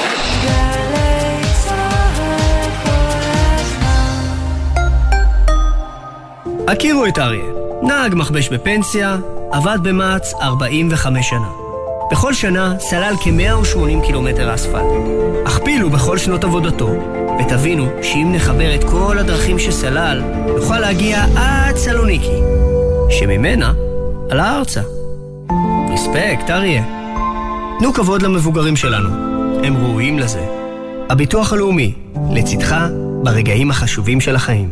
הטכנולוגיות שלנו, הביטחון של החברה, האתגר שלכם. שירות בתי הסוהר, ארגון הכלייה הלאומי של ישראל, מזמין אתכם להתחבר לביטחון המדינה. כמשרתים בשב"ס, במתקני הכלייה או באחת היחידות המובחרות, תוכלו ליהנות מקריירה מאתגרת, משליחות חברתית וביטחונית, מהטבות, מענקים ותנאי קידום. מאות כבר הצטרפו, זה הזמן שלכם. פרטים, באתר שב"ס. 25 שנה לפסטיבל היין של מטה יהודה. מצפה לכם חגיגת תיירות, תרבות, חקלאות ומוזיקה ביקבים, השקות של יינות חדשים מעקבי אזור היין יהודה, מפגשים עם יננים וסיורים ודרכים. ערב הפתיחה, יום חמישי, 1 ביוני, בגן התנ"כי יד השמונה. לפרטים חפשו תיירות מטה יהודה.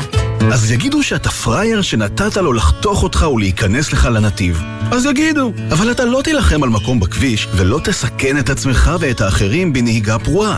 והם, בסוף הם יגידו לך תודה. תודה שאתה מחויב לחיים שלך ושל ההוא שנדחף לך, ושל כל האנשים שבדרך. הרלב"ד. מה הגורמים להתפרצות הפרעות אכילה? כיצד צריכים ההורים לפעול כשילדיהם מפתחים הפרעת אכילה? איך פועל הטיפול בהן, ומדוע הוא כל כך גורלי? לרגל יום המודעות להפרעות אכילה, ליהי שפרבר ושירה אביבי צוללות אל עומק ההתמודדות והטיפול בהן, ומביאות את הקולות של מתמודדים ומתמודדות לצד מומחים ומטפלים. אני הפרעה נפשית, מה אני עושה פה בכלל? אז יש המון המון שכנועים, את, מה פתאום? על לקרוא לזה בשם, זה קרה רק בשלב הרבה הרבה יותר מאוחר. משקל נפשי, הערב בתשע, גלי צה"ל. מיד אחרי החדשות, אמיר בר שלום וחן ליברמן.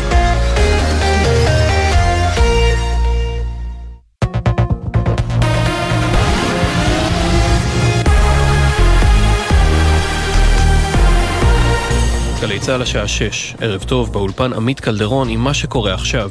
המונים משתתפים בשעה זו במצעד הגאווה בירושלים שהוזנק בגן הפעמון והסתיים בגן העצמאות. יותר מאלפיים שוטרים פרוסים בבירה וילוו את אלפי הצועדים ברחובות המלך ג'ורג', דוד המלך, קרן היסוד וצירים נוספים שנחסמו לתנועה. את המצעד הזניק שגריר ארצות הברית בישראל, תום ניידס. השר לביטחון לאומי בן גביר הגיע לחמ"ל המשטרה למרות התנגדות ארגוני הגאווה, ואמר יש לשמור על הצועדים, תוך שמירה גם על חופש הביטוי למפגינים נגדם. אנחנו מחויבים אני רוצה ששערה, שערות ראשם של אותם צועדים לא תיפול, המשטרה בהיערכות מלאה. יחד עם זאת, אני גם אומר את זה, המדיניות שלי, והעברתי את זה למשטרה, וכך יקוים, לתת חופש ביטוי גם לאלה שמתנגדים למצעד, גם לאלה שמדברים נגד המצעד. זה זכותם, כל עוד הם לא עוברים על החוק, מדבריו הביאה כתבתנו בבירה נועה ברנס. נועם יבין, חברת ועד בבית הפתוח בירושלים, אמרה לאמיר בר שלום וחן ליברמן בגלי צה"ל, זהו המצעד הגדול ביותר מאז רצח שירה בנקי, זיכרונה לברכה. מאז הרצח של שירה בנקי, אני חושבת שהייתה כן. הבנה שאי אפשר יותר להתעלם מהאלימות שהקהילה הגאה חווה באופן כללי בארץ, אבל בפרט בירושלים. ובאמת מאז מצעד קיבל תפנית, והוא מאוד מאוד מאוד גדול. יש הבנה כשזכויות הקהילה הגאה בסכנה, זכויות של כולנו בסכנה. כתבנו יואל עברי מוסר שבהפגנת ארגון להבה נגד המצעד המתקיימת מול גן הפעמון משתתפים כ-50 בני אדם. במשטרה עיכבו לחקירה שלושה חשודים שכתבו ברשתות החברתיות אמירות נגד המצעד והקהילה הגאה, שניים מהם הורחקו מירושלים לימים הקרובים. שר הביטחון יואב גלנט מתייחס להתקדמות האיראנית לגרעין לראשונה מאז פרסום דוח הסוכנות הבינלאומית לאנרגיה אטומית.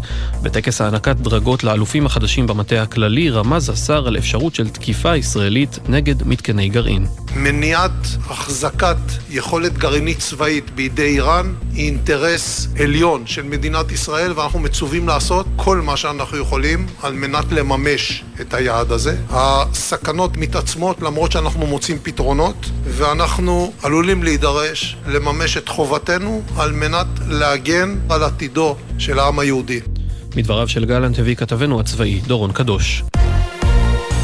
כתב אישום מוגש נגד שלושה גברים מרהט שניסו לרצוח נערה בת 17 לאחר שעברה להתגורר מחוץ לעיר בעקבות פגיעה אלימה מצד גבר אחר במשפחתה. שלושת הנאשמים, בהם אחיה של הנערה, חטפו אותה ולאחר מכן היכו ודקרו אותה. כתבנו רמי שני מוסר שהפרקליטות בדרום ביקשה לעצור את השלושה עד לתום ההליכים המשפטיים. חתונת יורש העצר הירדני נערכת בשעה זו בארמון המלכותי ברבת עמון. בטקס משתתפים אשתו של נשיא מצרים א-סיסי, אינתיסאר א-סיסי, אמו של האמיר הקטרי מוזה, יורש העצר הבריטי, הנסיך וויליאם, אשת נשיא ארצות הברית ג'יל ביידן ודמויות בכירות נוספות. כתבנו לענייני ערבים ג'קי חוגי מוסר שבטקס הנישואים של הנסיך חוסיין וארוסתו רג'ווה אל סייף משתתפים גם מלכי הולנד, בלגיה, מלזיה וכן ראש ממשלת לבנון. ומזג האוויר, הטמפרטורות תעלנה במידה ניכרת ויעשה חם מהרגיל עד שרבי, ייתכן אובך. בשל מזג האוויר החם שצפוי מחר, פרסמה נציבות הכבאות איסור על הדלקת אש משעות הבוקר בכל רחבי הארץ. אלה החדשות שעורכת יעל חיימסון.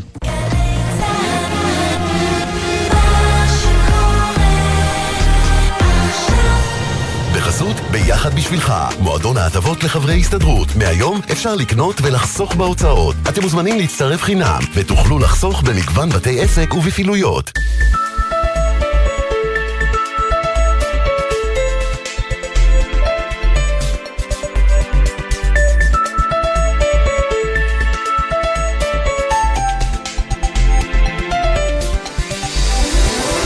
יומן סיכום השבוע עם אמיר בר שלום וחן ליברמן.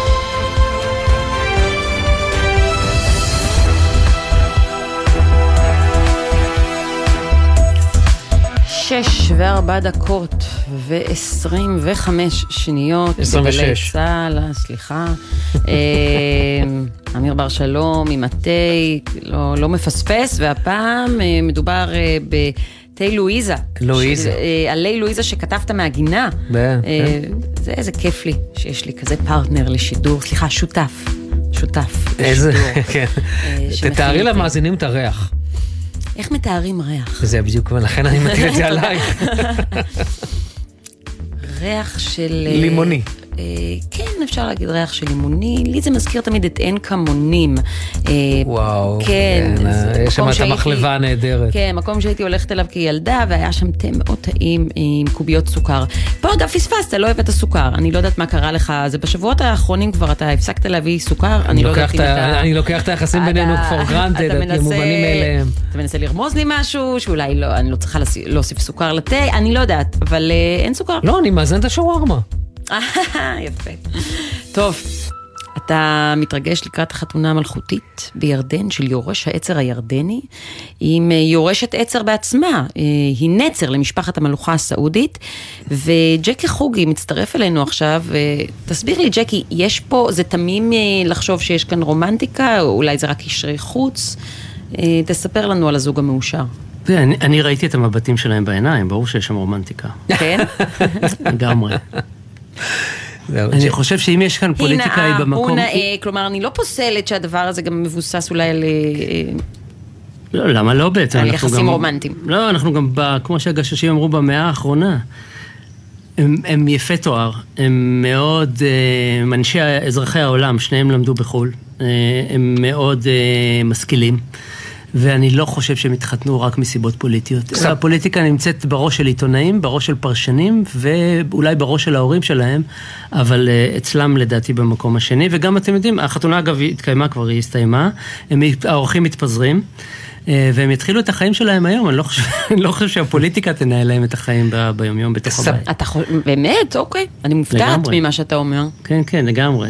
הוא דומה מאוד לסבא שלו, אמנם קראו אל על שמו, קוראים לו חוסיין. הטקס אגב הצטלם נהדר, אה, ההפקה מרשימה, הירדנים יודעים להפיק דברים כאלה, אה, ועדיין אני, כדאי שנאמר שני דברים אם כבר את שואלת על פוליטיקה. אז אחד, זה אירוע משפחתי במובן המצומצם של המילה וגם במובן ה... נהנתני של המילה. הירדני הממוצע נקרא לשמוח, אוקיי? חלקם שמחו באמת, שמחה בכל רחבי הממלכה. הכריזו יום שבתון אה, בירדן, בדואים, מה לעשות, אה, המשק, מה, המשק קצת קצת פחות חשוב, אבל אה, לאזרח הפשוט אין חלק ונחלה בשמחה הזאת, זה הכל בתוך הארמון עם אורחים, תכף נקריא את רשימה מצומצמת מאוד, תראו מי הגיע, זה, זה מעניין בפני עצמו, ומי לא הגיע, או מי לא הוזמן, זה גם סוג של סיפור, אבל כמה קילומטרים מהארמון הזה יש בתים שלא זורם בהם מים, אה, חלק משעות היממה, ו... כן. אה, ולכן אתם הבנתם מה שאני רוצה לומר. הנקודה השנייה... לא, אני חייבת להגיד אולי... שהייתי פשוט בעקבה עם המשפחה אה, ב... בספטמבר האחרון, ו... וזה היה עצוב, זה היה עצוב. לא, לא ציפיתי, לא ידעתי כל כך למה לצפות, וזה היה עצוב לנסוע ברחבי עקבה, נסענו לפטרה, וראינו פשוט שאין תשתיות, אה, יש עוני מאוד מאוד קשה, וגם דיברנו עם המקומיים, ושמענו את התסכול שלהם לגבי אה, בית המלוכה. נכון, הפערים הם עצומים. כן. דברים מאוד גדולים. וזה גם משנה עם איזה מקומים מדברים שם, אם זה פלסטינים או בדואים. היום זה כבר מתערבב, היום אתה תראה הרבה בדואים שמדברים, אה, מדברים... אה, אתה אומר שרה במלך? בביקור, בטח, בביקורתיות רבה מאוד, אפילו בצורה גלויה, אפילו מפגינים נגדו ומדברים נגדו, בוודאי, ולהפך, ופלסטינים שהם מאוד נאמנים.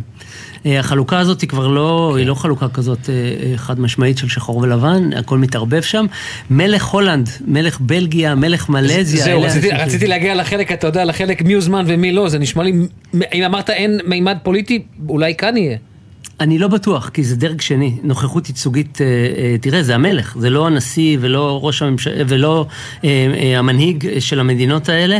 יורשי עצר, לכן נשלחו נסיכי כתר ולא מלכים או נשיאים. ראש ממשלת לבנון אמנם, הנסיך וויליאם הבריטי, גם כן היה נחמד לראות אותו שם. אשתו וביתו של סיסי, נשיא מצרים, האימא של האמיר של קטאר. השייח' חמוזה, דמות אה, אה, מוכרת ונערצת גם מחוץ לקטאר, ונסיכי הכתר של אבו דאבי, בחריין וכווית, נשיא עיראק, אבל לא ראש ממשלת עיראק שהוא הבן אדם החשוב. וזה אה, מביא אותנו לשאלה שמתבקשת, מה קורה איתנו עם נוכחות ישראלית? וכאן אני חייב להגיד לכם שלא הגיעה הזמנה למשל למשכן נשיאי ישראל בירושלים, mm. מהירדנים. אה, אתה חושב שלפני ישראל... שנה כן הייתה מגיעה הזמנה? לפני שנה אני לא בטוח גם כן. כלומר, אבל... זה לא עניין אה, של אה, מי, מי נמצא כרגע בממשלה, זה לא קשור. לא כרגע, אבל בהחלט קרה משהו. אה, אני לפני 24 שנה, סליחה שאני הולך הרבה לאחור, אני הוזמנתי על ידם לסקר טקס אחר. זה היה ההמלכה, טקס ההמלכה של עבדאללה השני ו- ואשתו רניה, ההורים של, של, ה, של הנשיא חוסיין, כן. זה היה במרץ 99, בארמון אחר אמנם, אבל טקס יפהפה וחשוב, סוכר גם כן על ידי התקשורת הבינלאומית. היום אין סיכוי שיזמינו עיתונאי ישראלי לטקס כזה. לא רק עיתונאי, אני אומר לכם, דיפלומט ישראלי, אני לא ראיתי בקהל, למיטב ידיעתנו אין. אה, אני לא יודע אם דיפלומטים הוזמנו, אבל כמו שאני אומר לכם, אה, הדמות הייצוגית ביותר שמתבקש, או אפילו אשת נשיא אה, מדינת ישראל, הם לא הזמינו אותם. מעניין, מאוד מאוד מעניין. ג'קי, אולי כמה מילים רק על הכלה. רגע, מה אוכלים? היא צודקת, היא צודקת. אני, אני לא הצטרפתי בשלב האוכל. אני, גם, גם אני משתדל להישאר שפוי ולצפות רק היכן שצריך. כן. אולי נשמע את הכל, מיד אני אענה לשאלה שלכם, אבל אולי הלאה. נשמע את הכל, את המילים האחרונות של הטקס. המורשי הנישואים, אה, איש דת, אה, אומר כמה מילים ואז אני אתן לכם לשמוע לבד. בבקשה.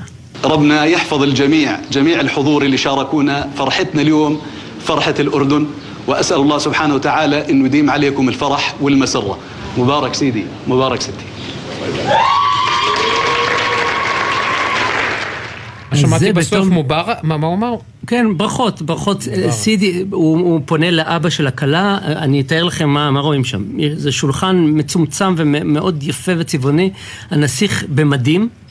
אה, הנסיכה כמובן לובשת לבן, אה, שניהם יפהפיים בצורה בלתי רגילה. המלך, אה, עבדאללה השני מצד ימין, יושב, מתרגש בצורה בלתי רגילה, כמו שאנחנו לא ראינו אותו מתרגש מעודו. מה מה הכוונה? האבא- ראית אותו דומע? רואים אותו, הוא, הוא מאוד מאוד מתרגש. אני לא בטוח שראינו דמעות, בסך הכל זה מלך, אבל, אבל הוא, הפנים שלו אמרו הרבה מאוד התרגשות, זה די ברור, זה הבכור שלו, זה יורש העצר, זה הבן ה...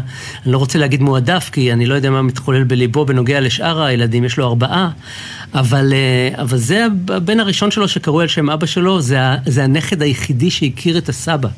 אה, הוא היה בן חמש כשהסבא, כשהסבא הלך לעולמו. ואומר אותו מורשה נישואים, אתם שמעתם את מורשה הנישואים שמברך את, את הקרואים, אומר להם תודה רבה לכם שהגעתם, ופונה לזוג ואומר שאלוהים יברך אתכם, אה, מודה כמובן לכל מי שהגיע, ואומר אה, ברכות לך אדוני, לאבא של הכלה, וברכות לך אדוני, אביה של אביו של החתן. ג'קי, אולי רק ממש במשפט אחד על הכלה, על הרקע כן, שלה? היא סעודית, סעודית, היא- היא- אני חייב לתקן אתכם, חן, תסלחי היא לי. לא היא יורשת עצר, אני תיקנתי את עצמי, כן, אמרתי, נכון. היא היא נצר למשפחת המלוכה. כן, מאוד מאוד קל לנו להתפתות ולהגיד שהיא, שהיא אשת uh, המשפחה, אבל היא לא, אבל היא ממשפחה מאוד מאוד מיוחסת. אימא שלה ממשפחת אל-סודיירי, סודיירי זה משפחת האימא של, של אה, יורש העצר בעצמו, של מוחמד בן סלמן. Uh, היא uh, סטודנטית, או לא סטודנטית, היא בעצם מהנדסת, בוגרת uh, לימודי uh, הנדסת בניין בארצות הברית. אה, מה עוד אפשר להגיד? הם הכירו דרך ידידה ירדנית, חברה שלו, שהיא גם מתברר חברה שלה, ואם נסגור את זה, אז כמי שצפה בטקס, בסך הכל מצפייה, אה, ולראות את הניואנסים הקטנים, אם לחזור לשאלה הראשונה שלך, אני חושב שיש שם אהבה. יפה. או איזה שיש- שורה תחתונה של או שיש ג'קי. שם אהבה, או שיש שם משחק טוב, נראה. או שלא נראה, לא נדע די, לעולם. אתר C, זה- לא, זה- נו מה, אני בטוחה שהוא לא יכול היה לבחור את כל מי שהוא רק אה, הכיר אי פעם בלימודים שלו בחו"ל. הוא היה צריך בכל זאת לבחור מתוך איזשהו אה, מאתר. ארסנל. מאתר. כן. טוב, אבל בסדר, אה, אני לא אתפלא גם אם יש שם אהבה. או שהיא תתפתח. ש, מי שלא, עדיין לא, אנחנו לא אמרנו את זה בצורה מפורשת, אבל צריך להגיד לפעמים את המובן מאליו, הוא מיועד להיות המלך הבא של ירדן. באיזה שלב הוא נכנס באמת לחפיפה? הוא כבר יורש העצר, אבא שלו מכניס אותו לאט לאט, אנחנו ראינו אותו לפני יותר משנה נואם מטעמו בעצרת הכללית של האו"ם, אה, והוא כרגע עדיין מאחורי הקלעים, הוא צעיר, הוא בן 29, שניהם באותו גיל אגב. והוא מיועד, זה אומר שהיא, אם הדבר הזה יתאפשר והוא אכן יירש את אביו, אז היא תהיה מלכת, אה, מלכת ירדן, הנסיכה הסעודית. יפה. ג'קי, תודה. תודה לכם. ערב טוב. עכשיו אה, נחזור לענייננו פה בישראל ולדוח מאוד מדאיג של ה-OECD לגבי מצב הרופאים בישראל. טלור מאירסון, כתבתנו לענייני בריאות, מה אומר הדוח הזה? שלום אמיר וחן. כן, אה, הדוח שהתפרסם בבוקר, בעצם המסר העיקרי של מומחי ה-OECD הוא שישראל צריכה לפעול בדחיפות כדי להגדיל את מספר הרופאים בארץ. אה, משנת 2025 תתחיל ירידה אה, בכמות הרופאים, זה בעקבות רפורמת יציב. רפורמת יציב בעצם אה, ביטלה הכרה בלא מעט בתי ספר אה, לרפואה בחוץ לארץ, אה, רובם במזרח אירופה, שאיכות הלימודים בהם לא הייתה מספיק טובה.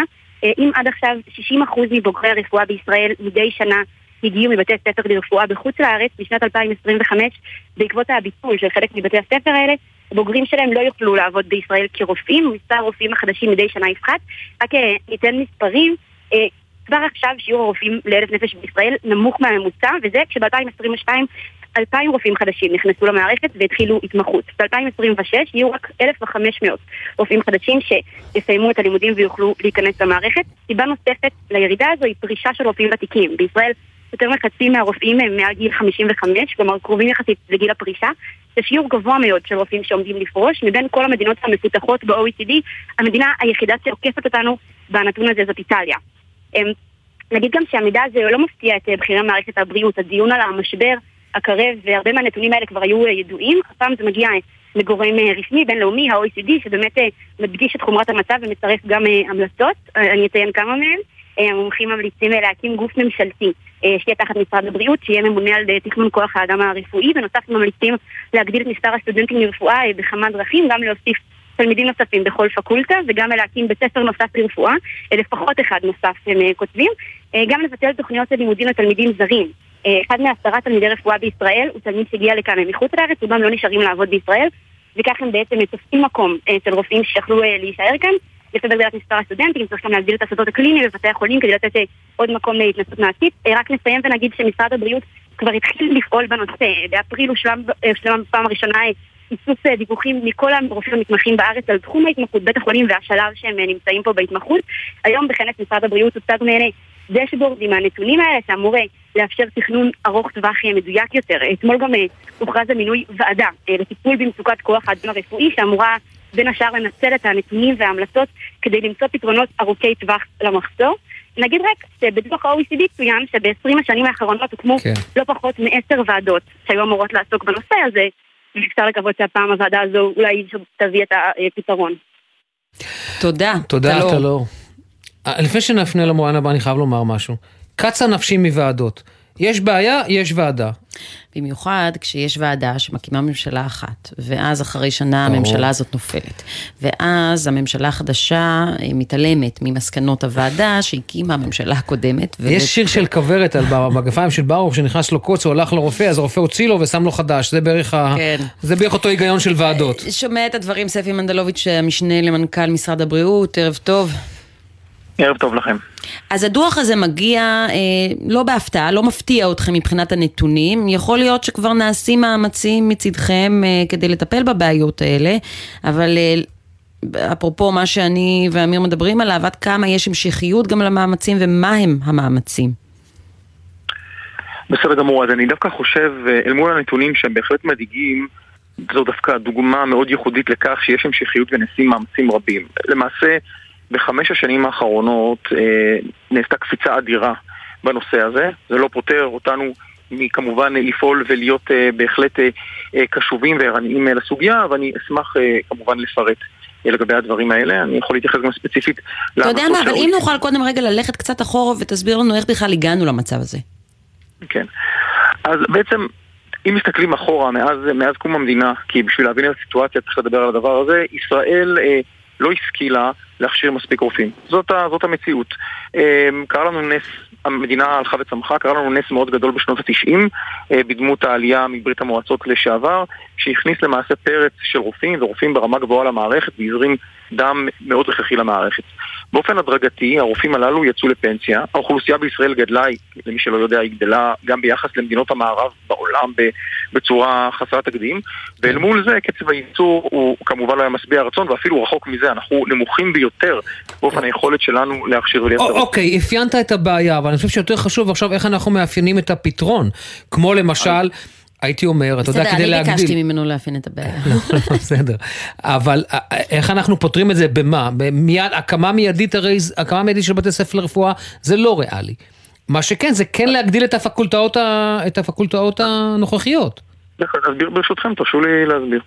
אז עוד נתון אחד מאוד חשוב, בשנת 2019 הייתה החלטה דרמטית ומאוד אמיצה ונכונה, שאין חולק עליה, שאפשר לומר היא הצילה את מערכת הבריאות או היא תציל את מערכת הבריאות, והיא רפורמת יציב, היא בעצם להבין שאנחנו התמכרנו, ואני אומר, אומר במילה הזאת, הכשרה של סטודנטים באוניברסיטאות לא טובות, בעיקר במזרח אירופה, וגם זה יצר איזו אשליה שאנחנו יודעים להביא רופאים. ובאותה שנה, פחות או יותר ב-2019-2018, כשהלכו לקראת ההחלטה המדינה, משרד הבריאות החליט לעשות קפיצה משמעותית בהכשרת הסטודנטים. אני אתן לכם את המספרים. אם בשנת 2018 אה, מדינת ישראל הכשירה 781 רופאים בישראל, כעבור בעצם שנה, ואפרופו בעקבות אותן ועדות שכן הביאו לערך, המספר גדל בצורה מאוד משמעותית. כעבור שנה 900, 1,000, השנה הזאת 1,100, ושנה הבאה, לפי היעדים שהוצאו, אנחנו מגיעים ל-1,200. מה עושים הלאה? משנסים מותניים וממשיכים להגדיל את המספרים. אנחנו כבר עובדים על זה עכשיו, יחד עם הדיקנים, יחד עם המועצה להשכלה גבוהה, והצבנו אצלנו את היעד הבא, שהוא מאוד שאפתני, אבל אנחנו נעמוד בו, הוא להגיע לשנת 2030 ל-2,000 סטודנטים לרפואה בישראל. אבל כדי להגדיל את מספר הסטודנטים גם צריך להר- להוריד את רף הקבלה? לא, רף הקבלה הוא לא קשור, אני אגלה לכם סוד, בתור רופא. בסדר? לא צריך להיות מדען טילים בשביל להיות רופא. גם 650 או 680 הפסיכומטרי מספיק. אין לזה כן? קשר ל- ללמוד פיזיקה? כן, ללמוד, ללמוד פיזיקה יותר מסובך. לא, יצא לי להכיר אה, כמה חברים שהתקבלו בסוף, אבל הם היו צריכים אה, הרבה יותר כמו זה, מ-700 כן, בפסיכומטרי. אני אסביר, לא, לא, אני אסביר, אני אסביר. הדרישות היום הן בערך 750, אבל הן לא קשורות, הן לא קשורות לדרישות של האוניברסיטה מבחינה אינטלקטואלית, הן קשורות לשוק של היצע וביקוש. ככה זה כשההיצע מאוד נמוך והביקוש הוא אדיר. אז, זה, אז זה למה לא להגדיל את ההיצע? זה מה שאני שואל. מה מגביל אותנו להגדיל את ההיצע? לצורך העניין, למה 1,100? למה לא 2,200 תוך שנה? לא, זה, אה, התשו- התשובה לכך היא מאוד פשוטה. בשביל להגדיל את ההיצע, צריך להגדיל במקביל את השדות הקליניים. התלמידים ברפואה, להבדיל מתלמידים במקצועות אחרים, גם לומדים בתוך בתי החולים. והדבר הזה, אי אפשר לעשות אותו ביום אחד. למעשה, אני רוצה להגיד משהו חשוב, ה-OECD, שגם יודע להיות נוקב, שיבח מאוד את העבודה של המערכת, זה לא רק המשרד דרך אגב, של המערכת בארבע שנים האחרונות. כי הקפיצה היא קפיצה דרמטית, אנחנו כמעט הכפלנו או קרובים להכפיל את מספר הסטודנטים ברפואה, אבל הוא אמר מה צריך לעשות הלאה. אני חושב שבשנתיים האחרונות האסימון נפל לכל מי שבמערכת, גם לאוניברסיטאות, גם לכולם, שזה כבר לא עניין פרטני של אוניברסיטה כזאת או אחרת, זה מאמץ לאומי. אני רוצה ברשותכם להתייחס לעוד כמה מהלכים דרמטיים שנעשו.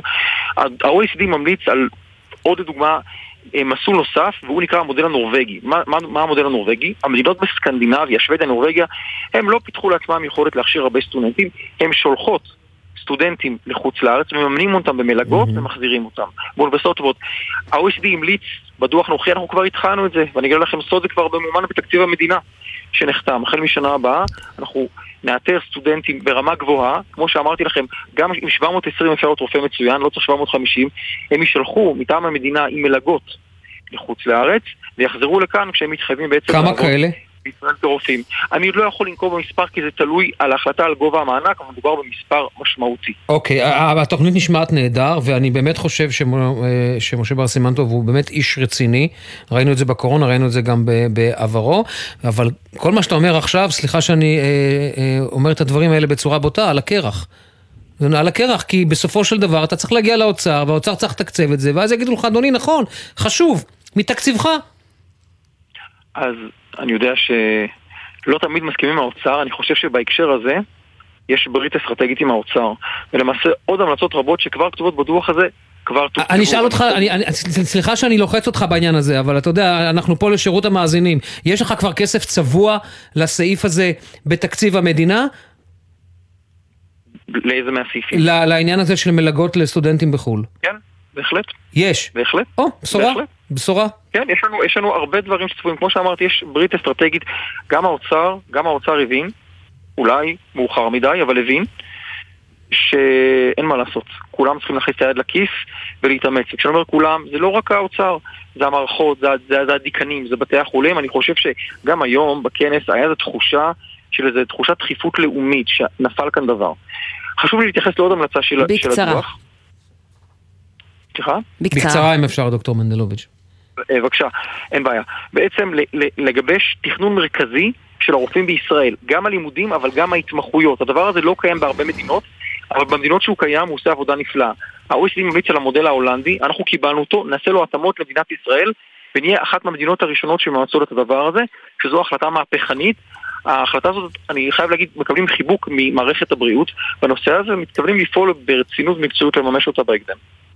אוקיי, דוקטור אה, ספי מנדלוביץ', מש- המשנה למנכ"ל משרד הבריאות, תודה רבה. ובהצלחה. כן. לא סתם לחצתי אותך, לחצתי אותך, אני במקומות מקווה שבאוצר שומעים את זה, ואתה יודע, מה שאמרת ואמרנו זה מחייב אותם. תודה רבה לכם. תודה. עכשיו אנחנו רוצים לדבר על הסיפור המאוד מאוד מטריד, על אה, מורה, מורה בתיכון, אה, יותם אוקון, שנגזר עליו היום אה, שבע שנות מאסר בפועל, אה, אחרי שהורשע באינוס של תלמידה שלו, תלמידה בת 14. אה, בנושא הזה מצטרפת אלינו עורכת הדין רוזי קבז מפרקליטות מחוז תל אביב, שהגישה את כתב האישום נגדו בשנת 2021, מאז היא ניהלה את התיק הזה בבית המשפט המחוזי. ערב טוב, רוזי. ערב טוב, שלום, חן ואמיר. כשקיבלתם היום את אה, גזר הדין, שבע שנות מאסר, אה, זה מספק בעיניכם? כן, אני אומר שזה עונש כבד, זה עונש שעצרנו לו בעצם, אה, והוא מבטא את החומרה הרבה שבית משפט מייחס לעבירות, במיוחד שמדובר במורה, מורה שהיה אמור לשמור על המתלוננת, לשמור על שלומה, על ביטחונה, וזה העונש שאנחנו עצרנו לו. בית המשפט אימץ את מתחם הענישה. היום אנחנו עותרים למתחם ענישה מסוים, ובית המשפט אימץ את ה... מתחם שאנחנו עתרנו לו. תראה, אני חייבת להגיד שמי שראה רק את הכותרת, אה, שבע שנות מאסר נגזרו על מורה שאנס תלמידה, אה, התגובה הראשונית היא לחשוב שאולי שבע שנות מאסר זה לא מספיק למורה שאנס תלמידה בת 14. מי שמסתכל אה, על אה, הפרטים של האירוע הזה, ואי אפשר יותר מדי לדבר גם על הפרטים, בגלל שבכל זאת מדובר בקטינה וזה אה, דיון בדלתיים סגורות, אבל מסתבר שמדובר בעבירת אינוס, אונס וירטואלי, וזה יכול להסביר את גזר הדין, שכמו שאת אומרת, זה גזר דין קשה, זה גזר הדין שרציתם, אבל זה נשמע על פניו של... עבירת אונס, זה דווקא לא גזר דין מספק. אז תסביר לנו במה בדיוק הוא הורשע. תראי, אז קודם כל באמת, אה, כפי שאמרת, אני לא יכולה להיכנס אה, לעומק של העובדות עצמן, אה, היות ופרטי המקרה בהנחיית בית משפט ובהחלטת בית משפט אסורים עדיין בפרסום. אני כן יכולה להתייחס בקווים כלליים, כי את אמרת אינוס וירטואלי. כן. אז אנחנו יכולים, אה, מה שנקרא, לקחת את זה ככה צעד אחורה ולדבר אה, אה, מבחינה אה, משפטית על העבירות האלה. אה, בין היתר, אם אתם, כן, כן הותר לפרסום, העבירות עצמן הותרו לפרסום, יש אה, גרם אינוס, גרם מעשה מגונה, מעשה מגונה. אז יש הבדל בין גרם אינוס לאינוס? אז כן, אז אני אסביר. אז בעבירות האינוס יש מספר חלופות. עכשיו, אה, אם אנחנו מתייחסים, אה, מה שאת אומרת, הציבור יודע, העבירה הבסיסית של האינוס זה קיום יחסי מין לרבות חדירה, כי אינוס זה לרבות חדירה שלא בהסכמת האישה. אה, אבל יש חלופות נוספות. החלופה הנוספת, אם אנחנו מדברים על קטינה, ואגב זו קטינה שטרם מלאו לה 14, אוקיי? אז החוק אומר, אנחנו קוראים לזה אינוס סטטוטורי, שברגע שיש קיום יחסי מין לרבות חדירה עם ילדה שטרם מלאו לה 14, גם אם היא מסכימה, ככה החוק אומר, אה, זאת עבירה, אוקיי? זאת אומרת, זה גם אינוס. אוקיי. עכשיו, אה, אם אנחנו מדברים על, אה, על אינוס וירטואלי, אז כן, על פי הפסיקה, גם זה הוכר כאינוס, ולמה הכוונה? הכוונה שה... הפוגע והנפגעת לא נמצאים באותו מקום בעצם, אלא הם באיזשהו אה, קשר במרשתת, אם זה רשתות חברתיות או... לא היה מפגש פיזי ביניהם. לא היה מפגש פיזי, נכון. אה, ואותה אה, נערה, אותה ילדה, כן, שטרם מלאו לה 14 שנים, היא באינטראקציה מינית, למשל, עם אותו אה, פוגע, והוא יכול לבקש ממנה להחדיר, הרי אינוס זה חדירה, כן? החדרה כן, כן. של חפץ, אצבע, לבר מין, ואם הוא מבקש ממנה והיא גם מבצעת את, את אותה החדרה לעצמה, אז זה משהו שנקבע שהוא על, על פי פסיקה. שזה בעצם גרם מעשה אינוס. ומבחינת, אה, אה, בדיוק, אה, מהבחינה הזאת, מבחינת רף הענישה, הרף הענישה הוא זהה לחלוטין לאינוס פיזי? אז, אז תראה, זה מחזיר אותי לשלב שאני מחפשת פסיקה לצורך טיעון לעונש בתיק הזה. אז אני חושבת שכל מקרה, ענישה בכלל בארץ היא אינדיבידואלית והיא גם פר מקרה. אוקיי? זאת אומרת, נורא, מאוד מאוד קשה לעשות cut and paste. כן? אה, אז בית משפט, יש אמירות של בית משפט אה, שלא סתם אה, דינו של אדם שפוגע בצורה כזאת כדין אונס, כי הפגיעה הווירטואלית היא פגיעה ממשית, היא פגיעה באדם, היא פגיעה בקטינה. זאת אומרת, הפגיעה היא פגיעה, וצריך ההגנה של בית המשפט על קטינות היא צריכה להיות גם, היא צריכה אה, אה, בטח ב, ב, אה, ברשת כשזה מאוד מאוד קל לבצע את העבירות, הרי אותה קטינה יושבת בבית שלה, לפעמים היא יושבת בחדר שלה ו, וההורים שלה בסלון ו, ומתבצעת בה עבירה. זה מאוד מאוד קל, ובית משפט צריך להגן על קטינים, ו, ובאמת האמירות, הרטוריקה בפסיקה היא כזאת ש... צריך אה, להעניש ובחומרה גם במקרים האלה. יצא אותה- לך בעבר אה, לטפל בעבירות מהסוג הזה? כלומר, כשאת מגישה את כתב האישום ואת אה, מגדירה את העבירה כעבירת גרם אינוס, אה, זה, זה כבר משהו שיצא לך להגדיר כך? כי אני מניחה שיכולת להתלבט בין אה, העבירה הזאת לבין עבירות אחרות. כשאת באה להגדיר את המעשים. אה, לי לא יצא אישית להגיש כתב אישום בעבירה כזאת, ואגב אני אגיד שכתבי אישום מהסוג הזה, קודם כל זה לא תקדים. כן, אנחנו, ה- התיק הזה לא מהווה תקדים, זה יישום של פסיקה. אה, עכשיו, יש פסיקה אה, כבר מספר שנים של, אה, בעבירה הזאת, יש גם פסק דין הללי שנדרש לעניין הזה בצורה פוזיטיבית וקבע שזה אכן... יש פסיקה, אבל אין אדם חקיקה, שאתה- נכון? ש... אין חקיקה שהיא ייחודית למעשים שנעשים וירטואלית. אין חקיקה ש... נכון. אין חקיקה שהיא ייחודית לביצוע עבירות מין ברשת, אבל אמ, העבירות היום הן אה, חלות גם על אה, מצבים כאלה. אני אגיד לך, אפשר להגיד על כל יש מקום כאן, לחוקק כאן חוקים חדשים, את חושבת? כי מאחר אה, והחקיקה, את אומרת שאין כאן תקדימים מעטים. בהחלט. יש מקום, נכון, יש מקום כלומר, את אומרת שמערכת המשפט, רק רק לחדד, מערכת המשפט חייבת לתת את דעתה על העידן החדש הווירטואלי בכל מה שקשור לעבירות מין, כי עד היום זה למעשה לקונה שאתם מקישים מחוק אז- ישן אז לא- לעבירה זה חדשה. לא רק מערכת המשפט, זה, זה אז המחוקקים. שוב, זה, לא, זה כבר אה, נדון בפסיקה, וזו פסיקה שהיא קיימת, זו הולכה שקיימת. הדין כן. בארץ זה גם החוק וגם הפרשנות של החוק על ידי פסיקה. זה הדין בארץ. זאת אומרת, כרגע זה חלק מהדין. אוקיי. זה, זה לגמרי חלק מהדין. אבל נכון שאין התייחסות ספציפית של המחוקק לעבירות של, אה, אה, שמבוצעות ב, אה, ברשת, אה, כן. ובאמת אה, אוקיי. באינטרנט. אין, אה, אין אז אולי התייחסות באמת ספציפית. הגיע הזמן. אבל- יורך, כן, בקצרה. לא, אני אומרת, בהחלט אפשר להגיד על כל דבר שה... אה, רק אמרתם פשוט מערכת המשפט. אז מערכת המשפט בהחלט יש לה מענה לסיטואציה הזאת, אה, וזה משהו שבאמת אה, הוגשו כתבי אישום פעם אחר פעם, כתבי אישום חמורים, אם אני אזכיר את עניינו של בן אוריינור, אני, אני לא יודעת אם מכירים כן או לא. לא, לא, לא, אנחנו לא ניכנס לזה, זה התפלפלות משפטית שהמאזינים שלנו קצת, את יודעת. אין בעיה, בסדר גמור. כולל לא, המגישים לא אתם מצויים בה.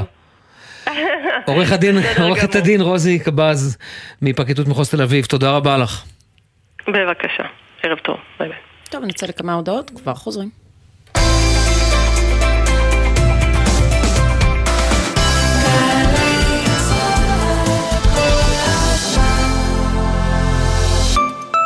להודות על שנה של עשייה בתשדיר של 30 שניות? צריך לפחות שבוע. שבוע ההצדעה לשירות הלאומי-אזרחי. מתנדבים ומתנדבות, אנו שמחים להזמינכם לשבוע ההצדעה, שיתקיים מ-4 עד 8 ביוני, ט"ו עד י"ט בסיוון. בואו ליהנות מהאירוע המרכזי בבריכת הסולטן. חפשו שבוע ההצדעה ומהרו להירשם. השירות הלאומי-אזרחי, לשרת, להשפיע, להוביל. מגדל דוד, מוזיאון ירושלים מחדש, נפתח. לגלות את ירושלים בתערוכה חדשנית המספרת את סיפורה של העיר. פרטים באתר. חדש במכללת עזריאלי, תואר ראשון בהנדסה אזרחית. אתם מוזמנים להצטרף לחממה למהנדסי העתיד ולמהנדסות העתיד, ותוכלו לצאת עם תואר שאפשר לבנות עליו. עזריאלי, מכללה אקדמית להנדסה, ירושלים. לפרטים כוכבי 9087. מה זה באמת להיות ישראלי? דינה זילבר במסע לתוך הישראליות עם דמויות מפתח בחברה, בספרות ובתרבות. והשבוע, הדוקטור ג'רמי פוגל. להיות חילוני זה לא אומר שאין לי תפיסות רוחניות. יש אפשרות גם כחילוני לפתח חיי רוח מספקים, מרוממים ומעוררי השראה. מילים ומשפטים עם דינה זילבר. הערב בשמונה, גלי צה"ל. גלי צה"ל ואוניברסיטת בר אילן מציגות מי אני, שיר ישראלי, כינוס המוזיקה הישראלית התשעה עשר. הרצאות ודיונים על המוזיקה בארץ במגוון סגנונותיה, אז, היום ומה שקרה בדרך.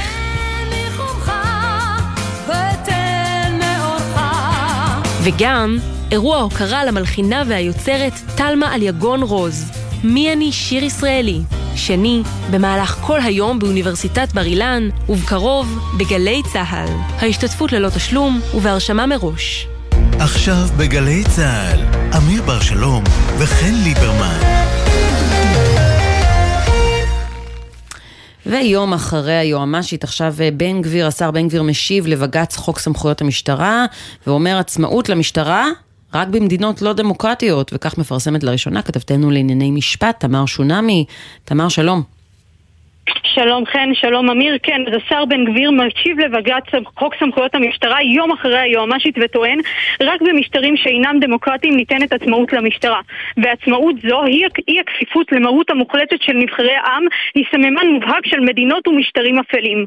עוד מוסיף בן גביר בתשובה שהוגשה היום, שישה ימים לפני הדיון בעתירה בבג"ץ, המשטרה וכל זכורות הביטחון אינן עצמאיות אלא כפופות למרות נציגי העם, חברי הממשלה. כל ניסיון לטעון שהמשטרה חייבת להיות עצמאית לחלוטין, חותר להפיכת מדינת ישראל לדיקטטורה למדינת משטרה. הדברים האלו מגיעים כאמור יום אחרי תגובת היועמ"שית שטוענת שהתיקון לחוק מעלה חשש כבד לפוליטיזציה של המשטרה, פגיעה בזכויות הפרט, אבל היא מדגישה שאין לבטל אותו כל עוד הפרשנות לחוק תבטיח שלא תהיה מעורבות שיקולים זרים. הנציגים של השניים, אחרי שהיועמ"שית אישרה לבן גביר ייצוג נפרד בעתירה, ייפגשו ביום רביעי הבא בבג"ץ, בעתירה שהגישו האגודה לזכויות האזרח והתנועה לאיכות השלטון.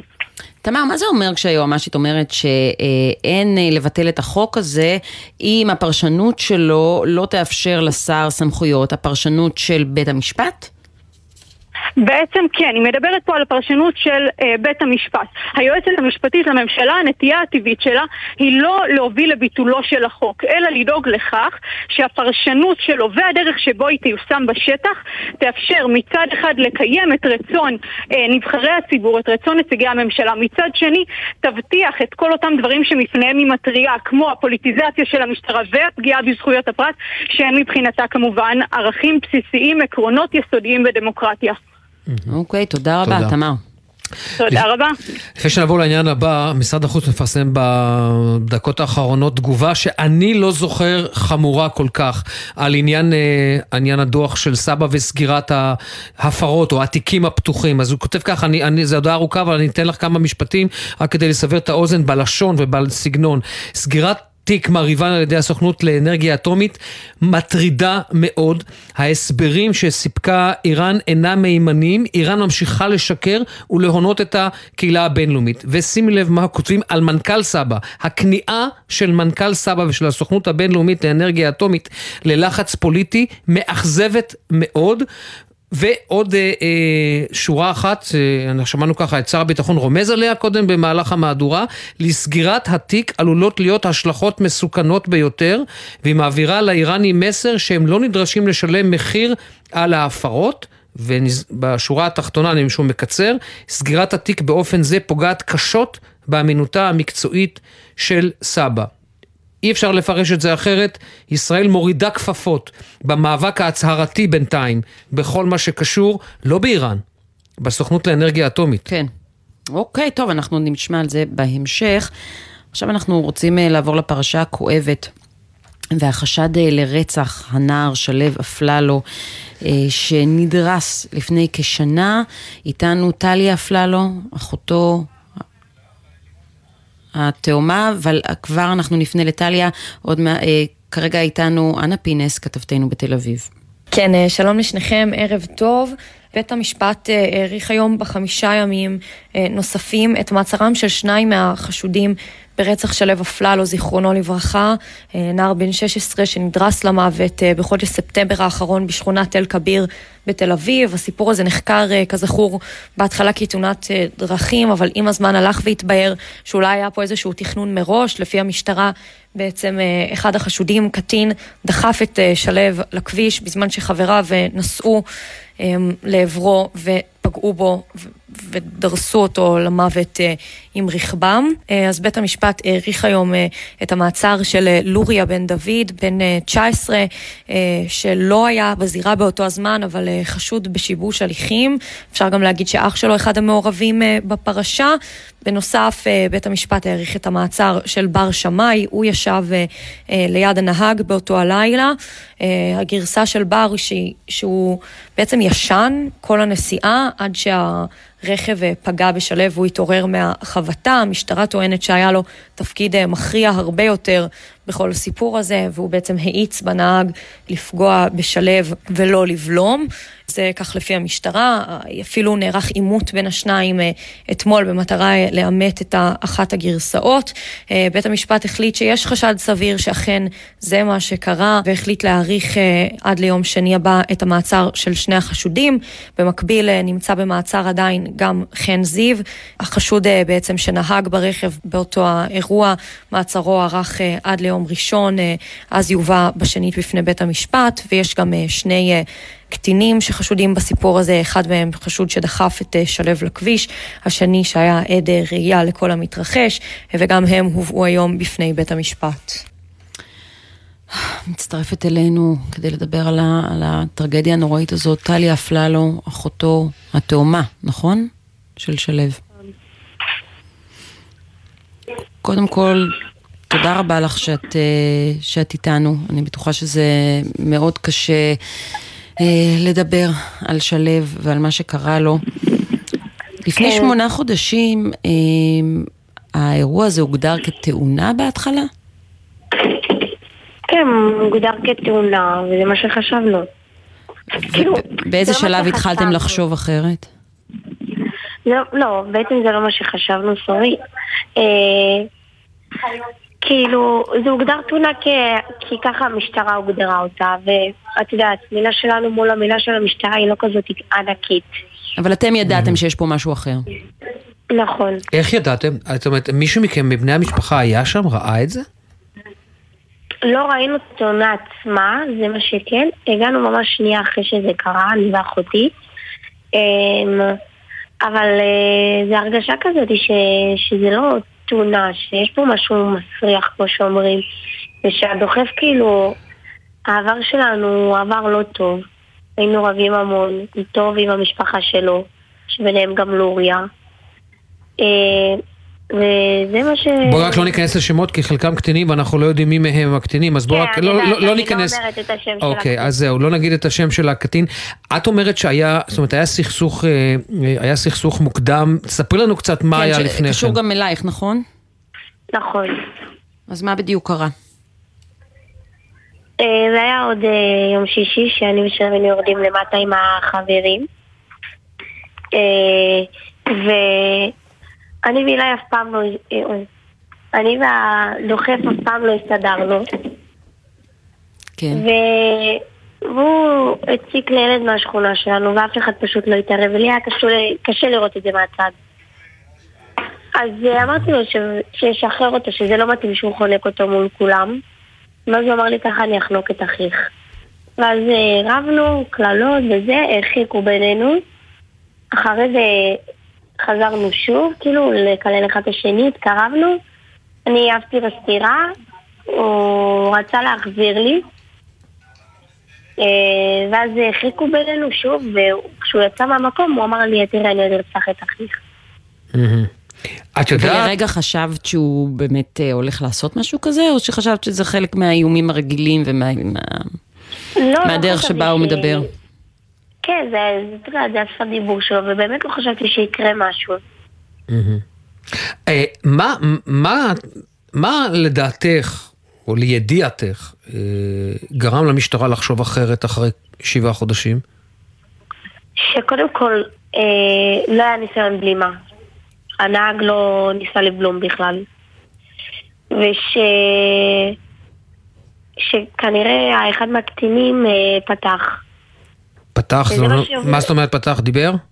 דיבר עם כן, המשטרה? דיבר. אבל זה, גם, זה גם היה קשור ללחצים שאתם כמשפחה המשכתם להפעיל, אחרי שזה כן הוגדר כתאונה, אתם המשכתם להגיד להם, חבר'ה, יש פה משהו אחר? אה, תחזרי שוב על השאלה, לא שמעתי אותך פשוט. את והמשפחה, אתם לחצתם גם על המשטרה שתמשיך לחקור את האירוע כן, הזה? כן, כן, לחצנו, והם אמרו לנו שאנחנו כרגע במצב רגיש, וש... שזה לא באמת, אה, אה, כאילו, ניסו לרצוח אותו, ושכאילו ניסו להוריד אותנו מהעניין. מה לדעתך גרם לאותו קטין, אה, שכנראה היה עד, לספר את הדברים למשטרה? אני חושבת שהוא, אותו קטין עבר, עבר ממש טראומה, לראות את חבר שלו, בסופו של דבר נראה לו מול הפנים, ושנעשה פה משפחה. הוא הרגיש כאילו שהוא לא יכול עוד לשאת את זה ושהוא חייב לפתוח, וזה מה שהוא עשה. כלומר, הוא הלך למשטרה וסיפר מה הוא ראה ומה הוא שמע, ופה פתאום כל התמונה מש- משתנה ממה שנראה תאונה תמימה. מדובר פה בפעולה מתוכננת של אי אפשר לומר דבר אחר, אלא רצח. נכון. טלי, אני חושבת כל הזמן תוך כדי השיחה שלנו על העובדה שאת, מה, את בת 16 או 17? 16, אחותו התאומה. זהו, אני, אני נפעמת מהיכולת שלך לדבר איתנו על הדבר הזה, ואני רוצה לשאול אותך, מה, מה עובר עלייך בשמונה חודשים האלה מאז מותו של אחיך תאום? וואו, אה, זה ממש אה, חיים אחרים ממה שהיה. לאבד אח תאום זה קושי. זה...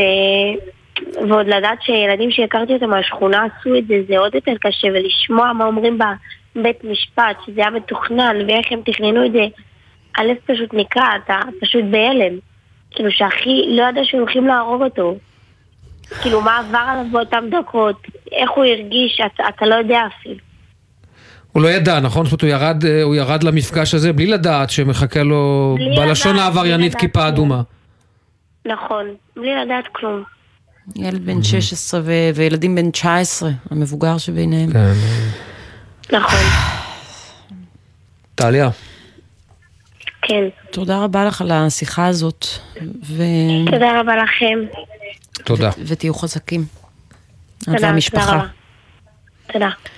מעבר חד. וואו, חד מאוד. קשה, קשה לנשום מהדבר הזה. אתה יודע, זה מחזיר אותי גם לרצח יואל לנגל, שאנחנו, ש, שאנחנו עדיין בתוך הסיפור הזה גם, איך, איך דבר כזה קורה בקרב ילדים כל כך צעירים. טוב, אה, אנחנו עכשיו למשהו קצת יותר קל. מטבע לשון, כל שבוע ערך מוסף על מילה אחרת.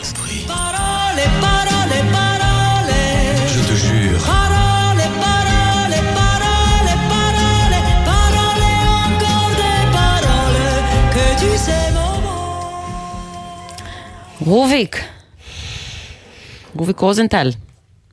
כן, כן. כן. אני איתכם. זה אני.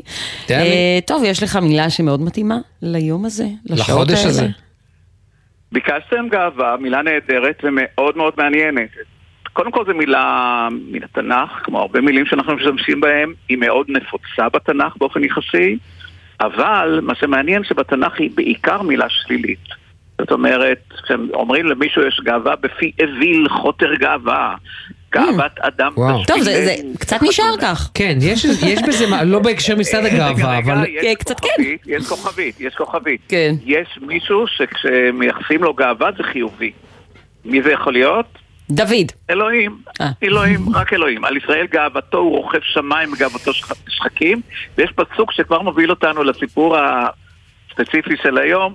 קראתי גיבוריי לאפי, עליזי גאוותי, אומר אלוהים. הוא כבר מדבר על העליזים, והוא מדבר עליהם בחיוב, זה מאוד מעניין, וזה מביא באמת, קודם כל, גם המול, המילה גיי, גם גאה, אה, גם, כל אלה זה מילים מהתנ"ך, ובדרך כלל גיי? גיי זה מילה גיי לא. באנגלית. אה, חשבתי שאמרת גיי, גיי.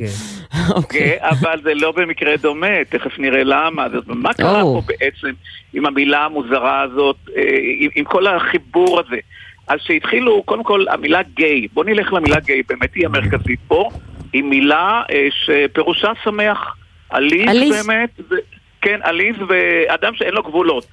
וזה הודבק בהתחלת המאה ה-20, סוף המאה ה-19, לזנות אה, הומוסקסואלית. זה הודבק לה. וככה לאט לאט זה קיבל את המשמעות המאוד שלילית, המדירה, המדירה של ה... אה, של ה... אז קראו להם אה, הומואים. ואיך זה פתאום חזר להיות מושג חיובי? זה נורא מעניין. כל העסק הזה של אה, זכויות להט"בים התחיל בשנות ה-70 בארצות הברית, אנחנו יודעים, ואחד הדברים שהם עשו, ועושים, וזו תופעה ידועה, הם אמרו, אתם קוראים לנו גיי, רוצים להעליב אותנו, אנחנו גאים שאנחנו גיי. הם לא השתמשו במילה גאים כי הם דיברו ב... ואנחנו מאמצים. את המילה הזאת, והם בעצם אחראים לזה שהתקבלה אה, אה, כמותג שלהם, ומה הם עשו אז? הם אה, יצאו במצעדי הגאווה, ה-Proud או Pride Parade, ככה זה נקרא, זה גם משחק לשון כזה, ו, וזה בעצם היה ה... אה, אירוע מרכזי, וזה משנות ה-70 קבוע בארצות הברית ובכל העולם. והתחילו גם מצעדי הגאווה בישראל. עכשיו, בישראל לא קראו להם, אה, הומואים לא קראו לזה נחשב אה, גנאי, אה, קראו להם עליזים, באמת, ולא כן. סתם, אלא על מצעדי הגאווה הראשונים, תקשיבו, קראו עליזיאדה. וואו. אה, היו ניסיונות, אה, היה מישהו שהציע נעימים ונעמות, אפילו היה איזה שיר על נעימים ונעמות, חשבו שזה השם הכי מתאים. אבל גם המילה עליז לאט לאט חטפה איזושהי אה, משמעות אה, של גנאי, ואז נולד חיבור מאוד מעניין. התחילו מצעדי גאווה, Pride Parade. המילה גאווה, היא התחברה בצליל שלה למילה גיי. כלומר, נכון. הגאה, הגיי הוא גאה, ואז הם אמרו, הם אה, עושים, הם עושים מצעדי גאווה, הם גאים בזה שהם גייז, אז אנחנו גאים ממש, אנחנו גאים. אז נוצר פה חיבור בין המשמעות של המילה גיי כן. לבין, ה, לבין הצליל שלה. זה אגב קורה בעברית לא מעט, יותר ממה שאנחנו מכירים. וככה נולד, uh, קודם כל, uh, מצעד הגאווה ובעיקר השם, שם התואר הזה גאה, הנוער הגאה, הקהילה הגאה, שזה קיים עד היום. זאת אומרת, גם לצד הלהט"בים, שזה הרבה יותר מאוחר, אבל ככה זה נולד בעצם, mm-hmm. וזה נשאר אה, עד היום כ... כמותג של גאווה במובן החיובי של המילה. רוביק, אנחנו, אנחנו, זהו, אנחנו היום נצטרך לקצר קצת, כי סלנו לא, מלא. קיבלנו הרבה. כן, סלנו מלא. תודה, רוביק. אוקיי, בסדר, אז... אחלה סופש. אחלה סופש. וחודש חג גאווה שמח.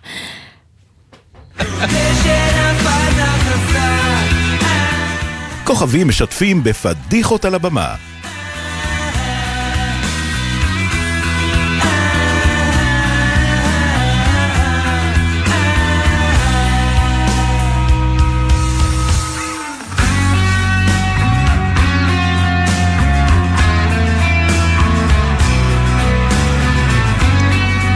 שלום לשחקן אה, יניב פולישוק.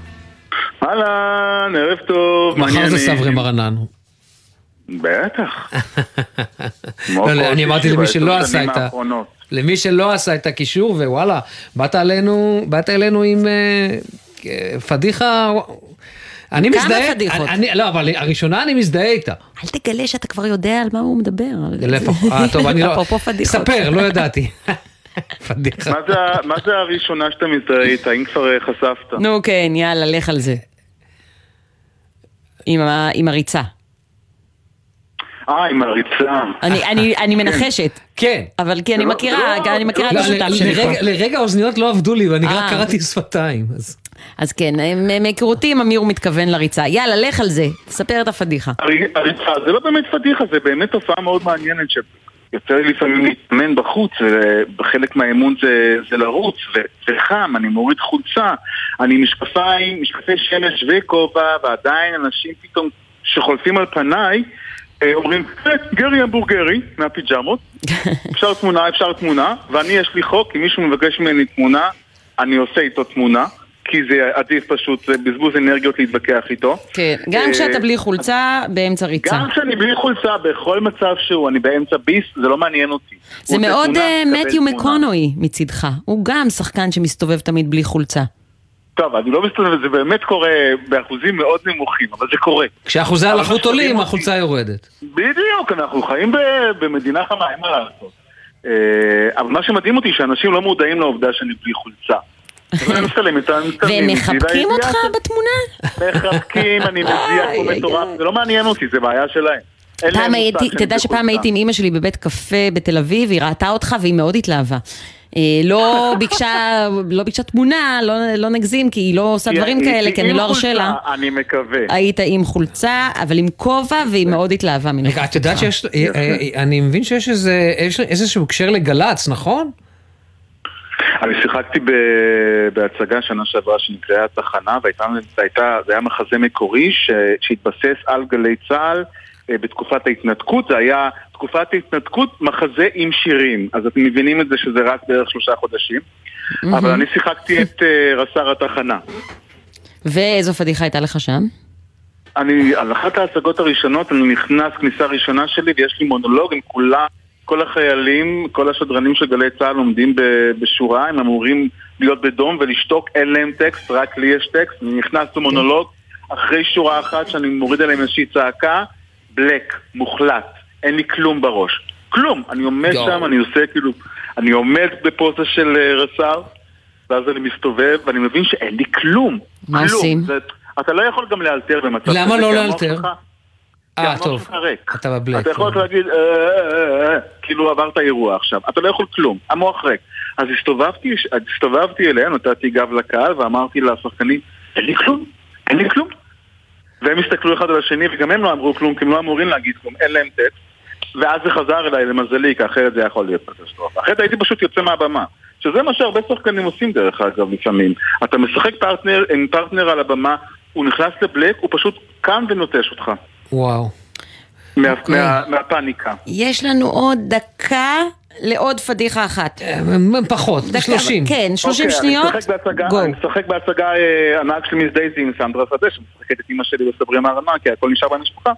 אז נכנסתי ל- לסצנה, עשיתי בגדים, עשיתי החלפת בגדים לא נכונה, ונכנסתי לבוש קיצים, מכנסיים קצרים, חולצה לבנה קצרה, לתוך סצנה של חורף, שאני מדבר על כמה קר בסופת שלגים בחוץ. ואמרתי לה באלתור, אני לא מבין מה חשבתי לעצמי שהתלבשתי ככה, אז היא אמרה לי כמו ריקי רוזן מסברי מהרנן, כנראה שלא חשבת על שום דבר, כנראה. אה, זהו, זה סך הפדיחות שלי, שאני חייב לומר שאין לי הרבה, כי אני שחקן מאוד מקצוע. אה, יפה, כלומר, אתה אומר, נאלצת לבחור שלוש פדיחות, וזה כל הפדיחות שיש לך מה, ב- זה כל מה בקריירה. שהיה לי בהיסטוריה של החיים שלי. הוא שחקן טוב ואיש צנוע. כן. יפה מאוד. אז אה, יניב פולישוק, אה, לך לרוץ ותנסה לשמור על החולצה. כן. אני משתדל, אה, כן. ותודה רבה לך. תודה לכם. יופי, טוב, זהו, הגענו לסוף השעה הזאת, מהר משחשבנו, מדי, אתה כן, יודע. רצנו. בסוף שעתיים זה שעתיים. אז אה, תודה רבה לך, אמיר. תודה, חן. תודה לעורך שלנו, רועי ועד, למפיקים נמרוד פפרני וגיא אדלר, על הביצוע הטכני בן שני, בפיקוח הטכני אילן גביש, עורך הדיגיטל שי ישראל. מיד אחרינו, העתיד עכשיו עם דרור גלוברמן. הייתי מאחלת סופש נעים, אבל הולך להיות מזג אוויר קשה, לא כיפי, אז אה, סופש אה, נסבל. שיהיה סופש נסבל. כן, את יודעת, אני, נראה לי שזה יהיה דווקא אה, סופש, את יודעת... סופש ממוזג. כמו חורפי. כן. זה סוג של חורפי בקיץ. למה? למה אתה? נסגר בבית, אתה לא יוצא החוצה. אה, בסדר. לא, עם ילדים קטנים אי אפשר להישאר בבית. בסוף צריך לצאת איתם, לא משנה איזה מזג אוויר יש בחוץ. אז אה, טוב, יאללה. גם כשהורים גדולים הם לא יכולים להישאר בבית. אנחנו נחזור לפה בשבוע הבא. נהיה כאן. צ'או. בחסות אייס, המציע לכם לשיר במקלחת עם מבצעים. כמו ראש גשם גדול שבמבצע ב-99 שקלים. אייס.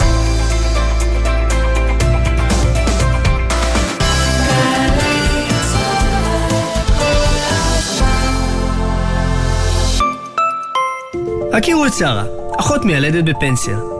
בכל חודש היא ילדה 45 תינוקות בממוצע, שזה בערך 540 לידות בשנה.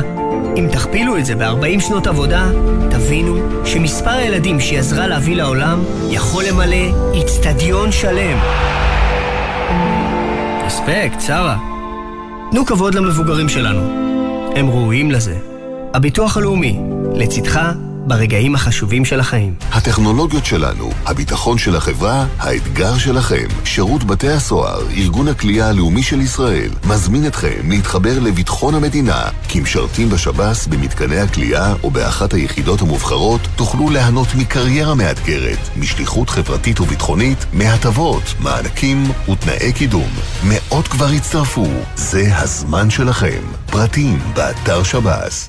שלום, כאן ראש מטה פיקוד הדרום, תת-אלוף מנור ינאי. לציון 50 שנה למלחמת יום הכיפורים בחזית הדרום, אנו מזמינים אתכם, לוחמי העבר ומפקדי העבר, לערב הוקרה של פיקוד הדרום ביום שלישי, כ"ד בסיוון, 13 ביוני. לפרטים ולהרשמה חפשו באתר צה"ל לאורם כיפור, או התקשרו למוקד במספר 052-310-2426. אז יגידו שאתה סאחי ושלא כיף איתך במסיבות, וגם עזוב אחי, יהיה בסדר. אז יגידו. אבל אתה תהיה הנהג התורן שיחזיר את כולם הביתה בשלום. והם? בסוף הם יגידו לך תודה. תודה שאתה מחויב לחברים ולעצמך ולכל האנשים שבדרך. הרלב"ד.